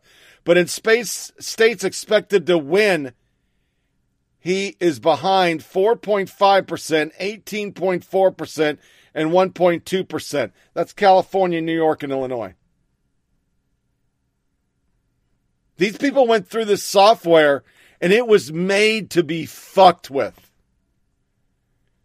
Another article tens of thousands of Pennsylvania ballots returned earlier than sent. And these are independent researchers. So, in this article, I'll just break it down. ballots were sent out and they were received the day they were sent out, the next day, or before they were sent out. That's what the postmarks say. Because in the scramble to make this happen, if the fraud is true, people aren't smart. They fuck things up. And they didn't think about the dates. Memory sticks used to program Philly's voting machines were stolen from the warehouse, aka tossed. And remember, this is a Democrat program. Everybody connected with it is a Democrat. And if you put the hat on, if it was done by the GOP, no fucking way this software would have been used in 28 states, specifically swing states. Spotted Toad. Remarkably, several people older than anyone in America also voted in Pennsylvania mail in ballot. 1, 2, 3, 4, 5, 6, 7, 8, 9, 10, 11, 12, 13, 14 and it goes on. 14 people on the what he showed, and you can open it up and it's numerous pages. These people, yeah, they're not alive. It's bullshit. Total bullshit. Um, resistance group. Civil resistance group enlists GOP corporate leaders to defend Biden's claim. Why would you do that? Richard Grenell, Anderson Cooper is totally unhinged. Cooper just compared Donald Trump to Mobutu. Tom Bevins, the guy who just apologized for beast turtle insult, decides this is a better look. Richard Grenell. Anderson Cooper embarrasses himself. African diplomats are mocking him for this. Brian Stelter, Tucker Carlson obsession, ticks up a notch with a thread explaining what he thinks Tucker is doing. Banner on Tucker Carlson. Media demand we accept Biden as our president. Left still showing division after election. Elites continue to berate those beneath them. Silicon Valley has been protecting Joe Biden. See what Tucker's doing? We don't know how many votes were stolen on Tuesday night. We don't know anything about the software that may say were rigged. We don't know. We ought to find out. But we do know that at a large level, our system is not as fair as it should be. Hannity's message tonight. They hate you. They hate us everybody responded, Yeah, this is all true. These people are ignorant. Joy Ann Reid. Here's the thing the reason there, there's a thing called 538 is because 538 was the margin in Florida when the Republican SCOTUS reversed the 2000 election during a recount, making W the president. That's the kind of margin where races can flip. That's not what's up now. Dave Wasserman. Yet that's not it at all. James Sirkowski. This is not the reason 538 is called 538. It's called that because that's the total number of electoral votes in the U.S. And the margin of Flora was not 538, it was 537. and the 270 to win is a reference to 270 million eligible voters in the 2020 election. she never deleted it. Blue check. Cameron Gray start mocking her. Here's the thing the reason there's a store called Five Below is because it was founded in a tiny village in Norway where the average daily temperature is five below. Barry Pocheski, here's the thing they called the 76ers because that's the year they moved the team from Syracuse. It's called 7 Eleven because the number of Four Lokos I used to buy there in college averaged between 7 and 11. Here's the thing. The reason there's a thing called HuffPost is because three little pigs, you huff and you puff and you blow the house down and act in defiance against the Bush White House. Here's the thing. The reason why they call it 911 is because that year the that Vikings made peace with West Francia and thus Christianity ended the emergency of Viking plunder. I'm going to keep reading because they're funny. Here's the thing. The reason it's called 24 is because that number was Kiefer Sutherland's age at the time the pilot was shot, divided by two. Here's the thing. The reason why the website called Vox.com is that Vox is the name of Nicholson Baker phone sex novel that Monica Lewinsky purchased for Bill Clinton as a gift. Here's the thing. The reason the thing's called the Bernstein Bear is because the interdimensional rift in which reality was significantly changed. And it just goes on. I won't do it anymore, but it was a lot of fun. Uh, Wedding has hosted at a polling location after the election. They found Trump votes in the trash. It's on Rumble. It's pictures. They're in the trash. Articles like this are why people don't trust the election. Big media and tech stole the 2020 election. Uh, it is indisputable fact that the media stole the election. The American electorate was intentionally kept in the dark during the height of the scandal surrounding Hunter Biden's foreign dealings. The media and the big tech companies did everything in their power to cover it up. Twitter and Facebook limited sharing of the New York Post reports, and the liberal media omitted it from their coverage. Now we know the impact of the cover up. 4.6% of Biden voters say they would not have voted for him had they been aware of evidence of this scandal. The story would have been potentially changed the outcome of the election. The media in Silicon Valley were fully aware of this, so they actively tried to prevent it from reaching the American public. It's about the same amount they say that did affect Hillary with her whatchamacallit. A nationwide survey of 1,000 actual voters, including early voters, was conducted in November. Voters were asked about the bombshell report for the New York Post. At the time you cast your vote for president, were you aware the evidence exists in the email, text, eyewitness testimony, and banking transaction that the FBI has been investigating since last year, directing Joe Biden, blah, blah, blah? While 73% of the respondents said they heard about these allegations, 27% had not, including 36% of Biden voters. Those Biden voters were then asked if you had been aware of this actual evidence. The voters were then given several options. Still voted, 87%. Voted for third party, 5.6. Not voted for anybody, 4.7. Not voted at all, 1.7. Or switched to Donald Trump, 1%. The net effect is 13.1% of these voters, 4.6 of Biden's overall vote, said they would not have voted for Biden. And when you look at the numbers, that's the difference. Slap on top of it the fact that they did 80 election changes and social media changed their algorithms 27 fucking times to not let Trump say anything when he is a social media candidate. Yeah, they stole it. And on top of it all, BLM is still doing table sides and fucking with Biden voters, and nobody's talking about it.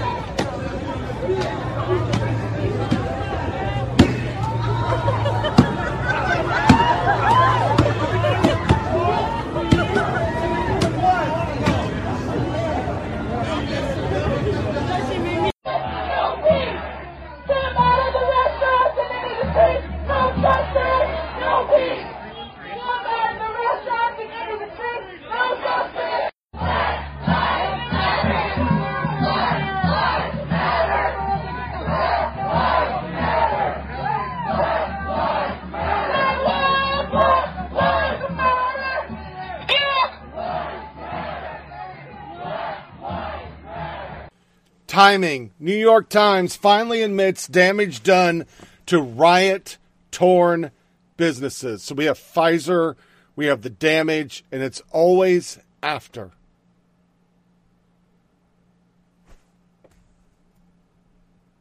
Don't you think that's probably there's a reason for that? And then you have all this fucking we're not going to fucking call elections. We just refuse to call elections. We're not going to call them because if we call them, well, then there's a race. There's a reason Trump's fighting this stuff. So we don't call races. Alaska is a done deal. Everybody on the planet knows it. It's going Republican. And that will put them at 50. But even with Tillis, even with Tillis, okay, they won't call it. The guy conceded. The race is over, but they won't give them the win. And you know why? Because they truly do believe they call races. We're the media.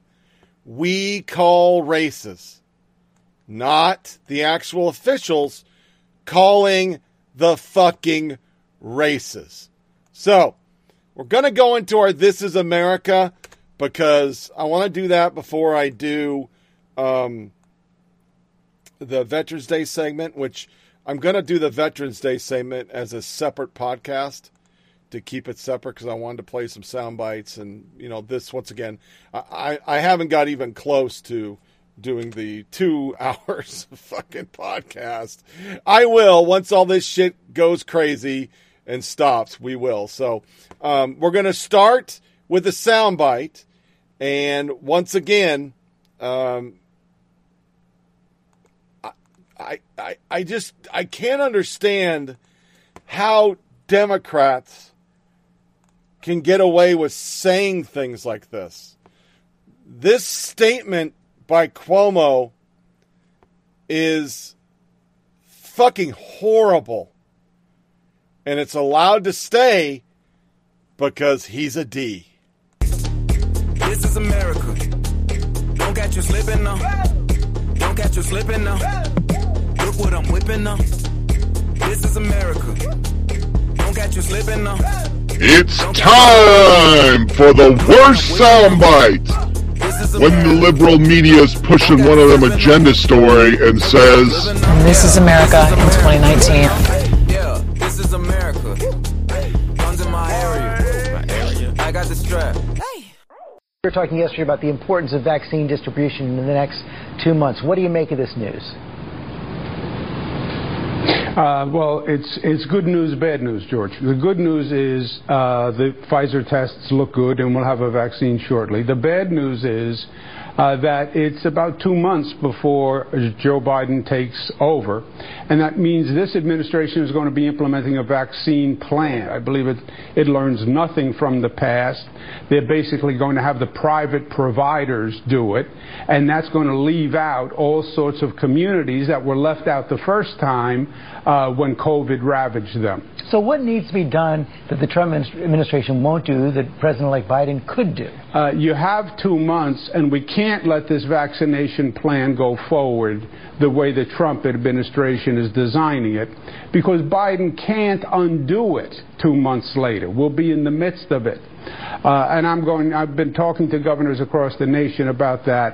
Uh, how can we shape the Trump administration vaccine plan to fix it or stop it uh, before it does damage? Of vaccine distribution in the next two months. What do you make of this news?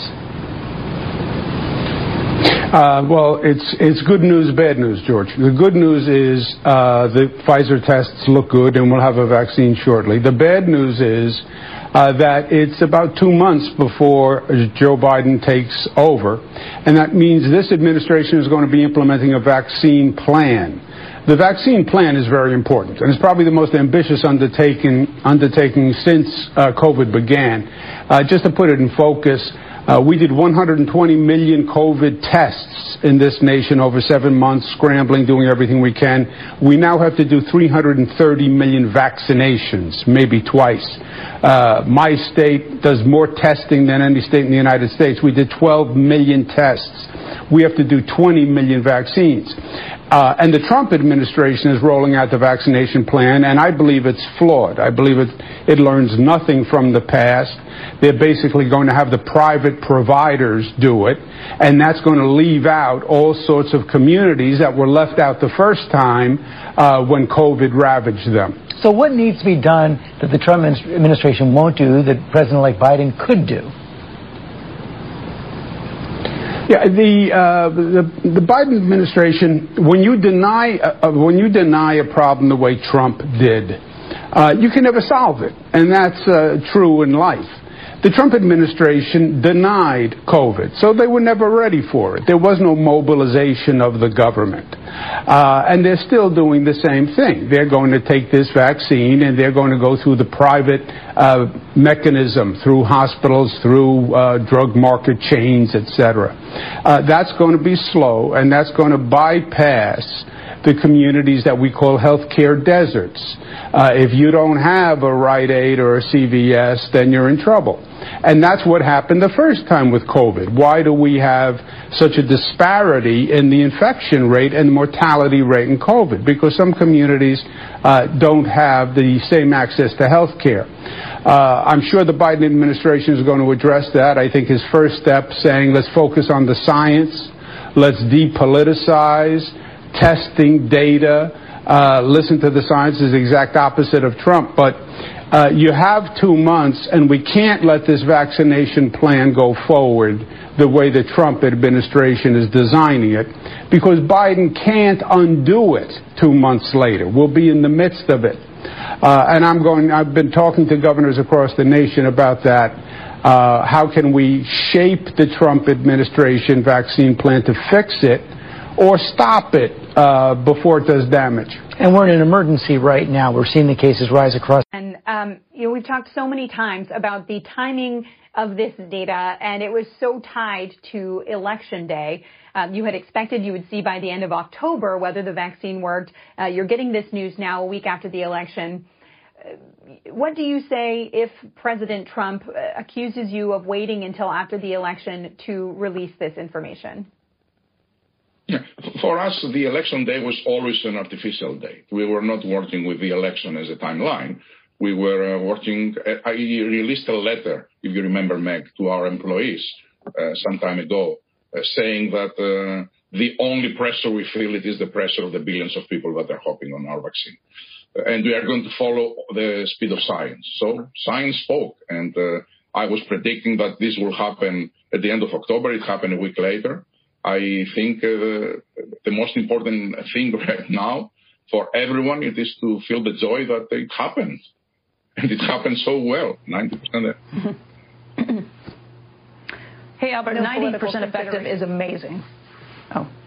I know. Don't tell me. I 90% is just amazing. The weather was so beautiful.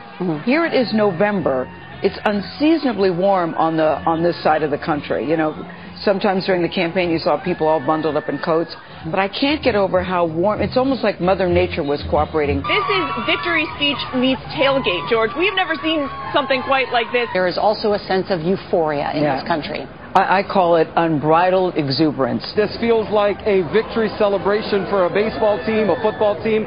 It reminds me of Mardi Gras. If you've been to a oh, parade, Oh, yeah. that's what it feels like, a big old celebration. Look at these images. This is football season, right? This, this this looks like Friday night in America after your favorite team just won the state championship. You feel it. The, the, the joy is palpable out there. Right away, people were running to this area. This has been the biggest dance party in Washington, D.C., I've got to say. Almost kind of feels like New Year's Eve, you know, talking to people who are who are gathered outside. It's like, Nora, the, the country's having a nationwide block party. And it's actually happening all around the world. Exactly Not just right. here in the United States. They are celebrating, they are dancing. People here are having a very good time, and Joe Biden will be able to enjoy a crowd. People, you can feel the energy and the joy from people. A Sense of jubilation tonight, and that's why they're out in the streets. And it's been going on all day long, all the way up several, several blocks. They are singing despite the mask. So wonderful for her nation in this divided time to have a night like this where people seem joyous, at least for an evening. And they're trying to send a message to the current president. What a powerful moment for, for everyone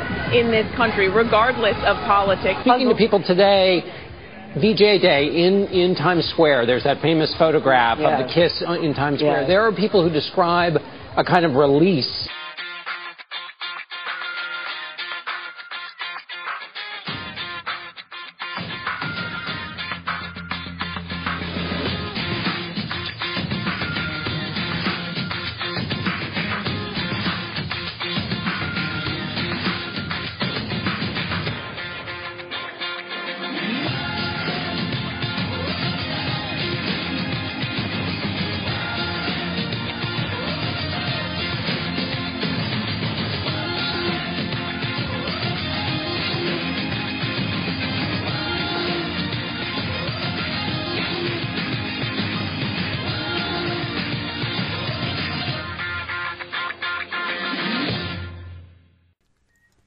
Just lumped them all together because what the fuck? It's all, it all goes together. The Pfizer announcement that they suppressed so that couldn't help Trump. The media's just hypocrisy on this is just unbelievable. So let's break that cluster fuck down. Cuomo says it's bad news that a vaccine has potentially been developed two mo- months before Biden takes over. And his inference is that it's going to be executed by Trump, and that's bad. Why? I thought we're talking about science here. Ted Cruz. Miraculously, COVID's cured the very instant the networks called the race for Biden. What changed Monday, November 2nd at 10:30 a.m. versus Monday, November 9th at 2020 a.m. And it's exactly what I said. The COVID tracker is no longer on TV. It's what they do. It's what they do. They they just do it. I mean, it's it's fucking insane how the Bush it was a death count. Now it's fucking COVID. And we'll start glossing over this turd as quick as humanly possible to make it look like oh by the it, it, well Trump Trump was the virus because all of a sudden the fucking virus is just gone. It just doesn't exist anymore. There's not that many deaths. It, it does. It, it was just. It was just Trump. It was all just Trump, Trump, Trump. Trump's the reason why you can't get a good burger at Burger King, for Christ's sake. Which brings us to stories like this, which, you know, the meeting's not going to cover, or media. The timing of this COVID study is pretty interesting, huh? So now that Joe Biden is leading in the election, COVID is over. I mean, I'm seeing people dancing in the streets right now, and indoor concerts may be made safe from COVID spread. Yes, that's what's dropped right now, as Donald Trump Jr. and other noted. And people literally say, um, a Hill article, indoor concerts may be more safe coronavirus spread. New study says. COVID skips Dem. Notre Dame crowd shame. Biden block party celebrated on the same days. Media in the street. USA Today, New York Times, WAPO, CNN, everybody lecturing the, the Notre Dame crowds. America's letting off steam. AG uh, shot chaser thread. A bunch of reports today regarding huge spikes in COVID cases, barely a mask in sight, yet the same people will shame others for doing casual activities and soon insist on further restrictions will say nothing. Washington Square Park not waiting for AP call. Jake Osterschwazel, Fluffin Fluffer, a blue check. Aaron Rupar, it's party time outside the White House. Not ideal during a worsening pandemic, showing Trump supporters at a rally. 11 hours, 22 minutes. He tweeted that. Didn't, didn't even see that that was hypocritical as fuck. No, we didn't care. No one should ever take any COVID commentary from these guys seriously. People had to cancel weddings, skip funerals, leave loved ones to die alone, all while being lectured by Hayes and crew the need for restrictions. Chris Hayes. Lots of people need right now. Keep those masks on, but you're outside. That's his tweet. And it goes on forever. There's there's a fucking shitload of them. DC Mayor Mark Subgrave, DC Mayor Bowser and staff attend Joe Biden victory speech in Wilmington, Delaware Saturday. Delaware on the mayor's list of high risk states which require quarantine after returning. Bowser staff say the trip was essential travel exempted under the mayor's order because it's essential to go there. Yeah, essential. Just like a haircut for Nancy Pelosi. Essential. Then we start getting in the tech stuff. George Soros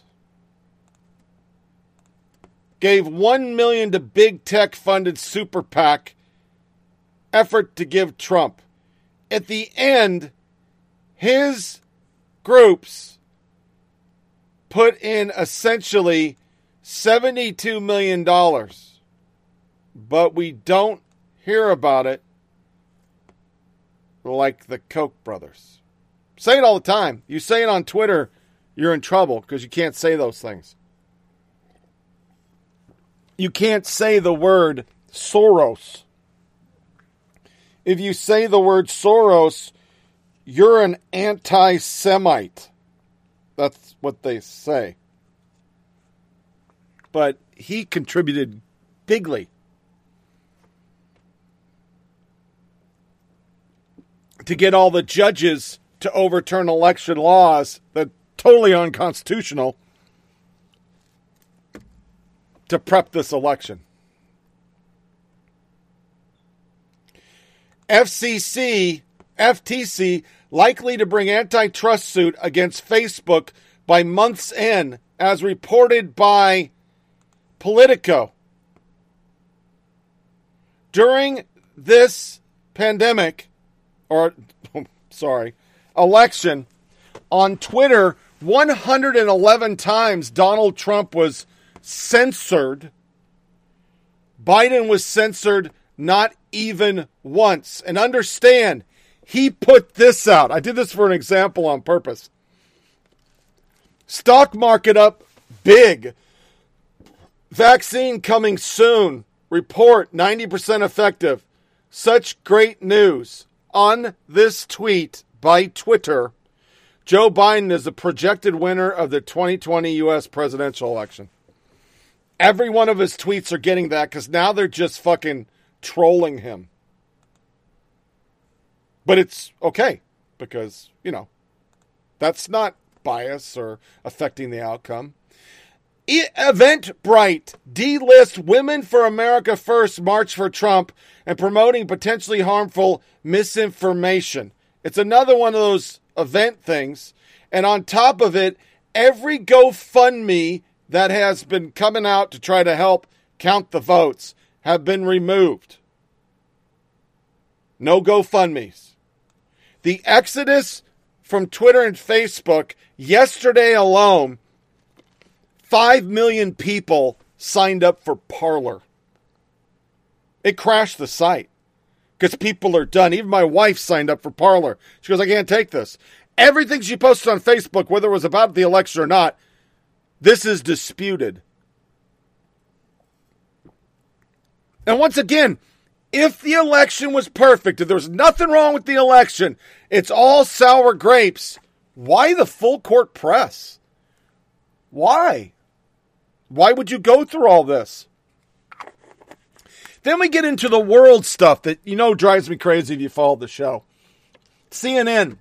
No matter the outcome, America's standing in the world took a big hit on election night. That's a CNN article. But then you get into the stupid shit, and it sounds a little something like this. What I must admit has surprised me. Tonight, we're seeing all over this nation, all cities and all parts of the country, indeed across the world, an outpouring of joy, of hope, renewed faith in tomorrow. Bring a better day. President elect Biden saw it.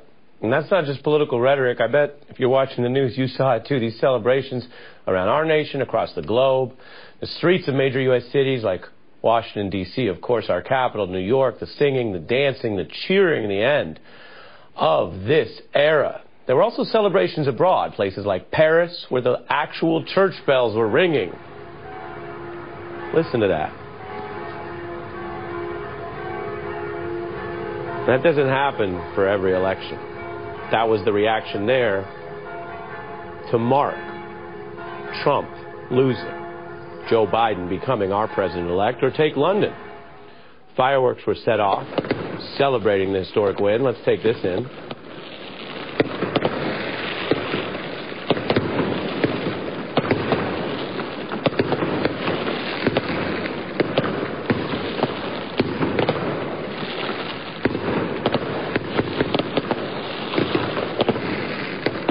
Millions of people in dozens and dozens of countries stopping to reflect on what we did, what you did here in America yesterday. And around the world, leaders are welcoming Joe Biden's election and the prospect of re engaging with the United States. NBC's Richard Engel now with that part of the story. Joe Biden has won. Much of the world is reacting to President Trump's defeat as if Americans toppled a dictator. The world had to get rid of it. He degraded America. Congratulations have poured in for President elect Biden. That's normal. What's not is the sense of relief that America First isolationism is over. The mayor of Paris tweeted, Welcome back, America. When President Trump was elected, a German magazine showed him decapitating the Statue of Liberty. In the new edition, President elect Biden is restoring it. So what will actually change? Engagement is back. Biden says he'll refund the WHO, rejoin the Paris Climate Accord, recommit to NATO, and then revive the Iran deal. Who potentially loses? Israel is nervous. President Trump recognized Jerusalem as Israel's capital. Palestinians felt ignored and refused to deal with Washington. Now they hope Biden will re-engage. Also nervous, the UK's Boris Johnson, a champion of leaving the European Union, who Biden has called a Trump clone. Russia has yet to congratulate President-elect Biden, saying it's waiting for more official results. China, silent too, does not expect its Cold War with the U.S. to thaw. For the record, the explosions of fireworks they were talking about there is for Remembrance Day. It's just like our day. It wasn't for Biden. It just wasn't for Biden. And toppling a dictator? That's what you say on the news? That's objective news? Francis Foster brings us another one. To all my liberal friends celebrating the Trump loss and Biden won, a word of warning Trump is never the problem, he was a symptom. You created him with your sneering contempt for white working class. You called them racist for voting someone who finally addressed their problems and promised to stand up for them. They are victims of a political system that doesn't care about them and never will. You don't care because the system works for you. You reveled in the fruits of globalization as you enjoyed your job in tech and advertising, drinking macchiatos. They saw their jobs and livelihoods destroyed, their communities decimated. When their communities were suffering and having the hearts ripped out, the privilege told them to code when they want the issue of immigration addressed against you smeared as a racist because your jobs aren't affected and it means that your life gets better and it's not your wages being affected. I could go on and on, but I'll finish with this.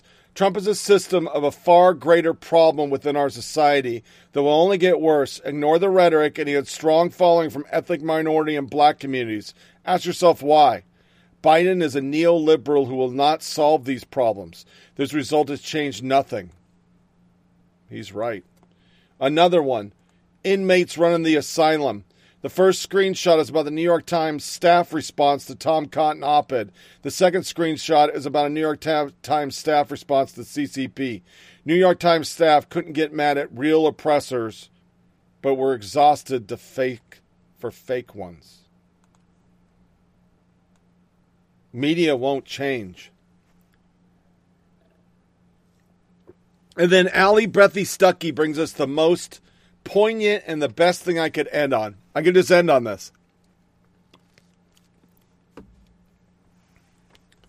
Andrew Yang, Allie Beth Stuckey. Democrats are advocating for blue voters to become Georgia residents for the upcoming runoff election. Do- Georgia doesn't have a minimum residency requirement, which poses a legal loophole for both parties. The best thing we could do for Joe is get him a Democratic Senate. There should be coordination of resources. Everyone who campaigned for Joe should get ready to head to Georgia. I'll go. It's the only way to sideline Mitch. Her reply. So just be clear Dems do not care about the will of Georgians. They would rather impose the will of non Georgians on the state to get what they want. Never about people, always about power. We constantly hear about preserving democracy from Dems. It's not democracy to override the will of people of a state with the will of people who don't live there when it comes to selecting representatives for the state. And a lot of people were just like me going, but I thought that was bad. Sanctity of elections. That's what they're calling for. But we're supposed to just accept this while they go and basically cook the books one more time. The problem with all this is, and I've said it numerous times, but I'll close on it because we're really long today. You built this. You guys built this distrust of everything in the system. And now, when it's working against you, and there are so many fucking what the fucks in this election that anybody who just looks at it objectively goes, wow, this ain't good. No, you shut your mouth and you just accept it. You unite now as we make lists to dox out and ensure you never have employment again. Nothing's changed since two podcasts ago. It was America's racist because they didn't vote overwhelmingly for Biden. Now it's you're racist if you do not accept us as your rulers. Bow down. So, that wraps up another episode of Flyover Politic Podcast. Please share this with family and friends. Send comments to F-O-P-P-O-D-C-A-S-T at gmail.com. FOP podcast gmail.com. You can get this show on SoundCloud, Podcast Addict, TuneIn Radio, Google Play.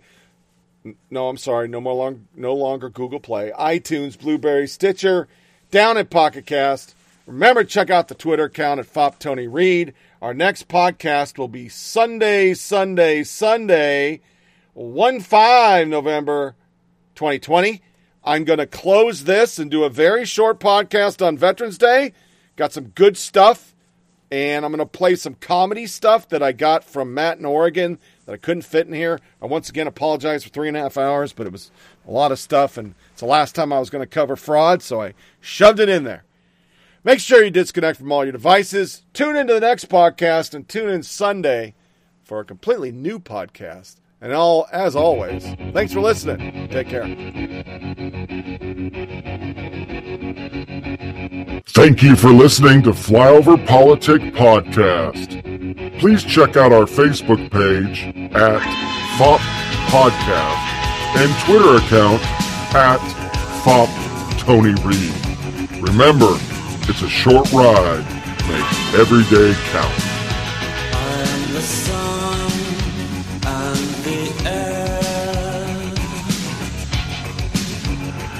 the shyness that is criminally vulgar and some of nothing in particular.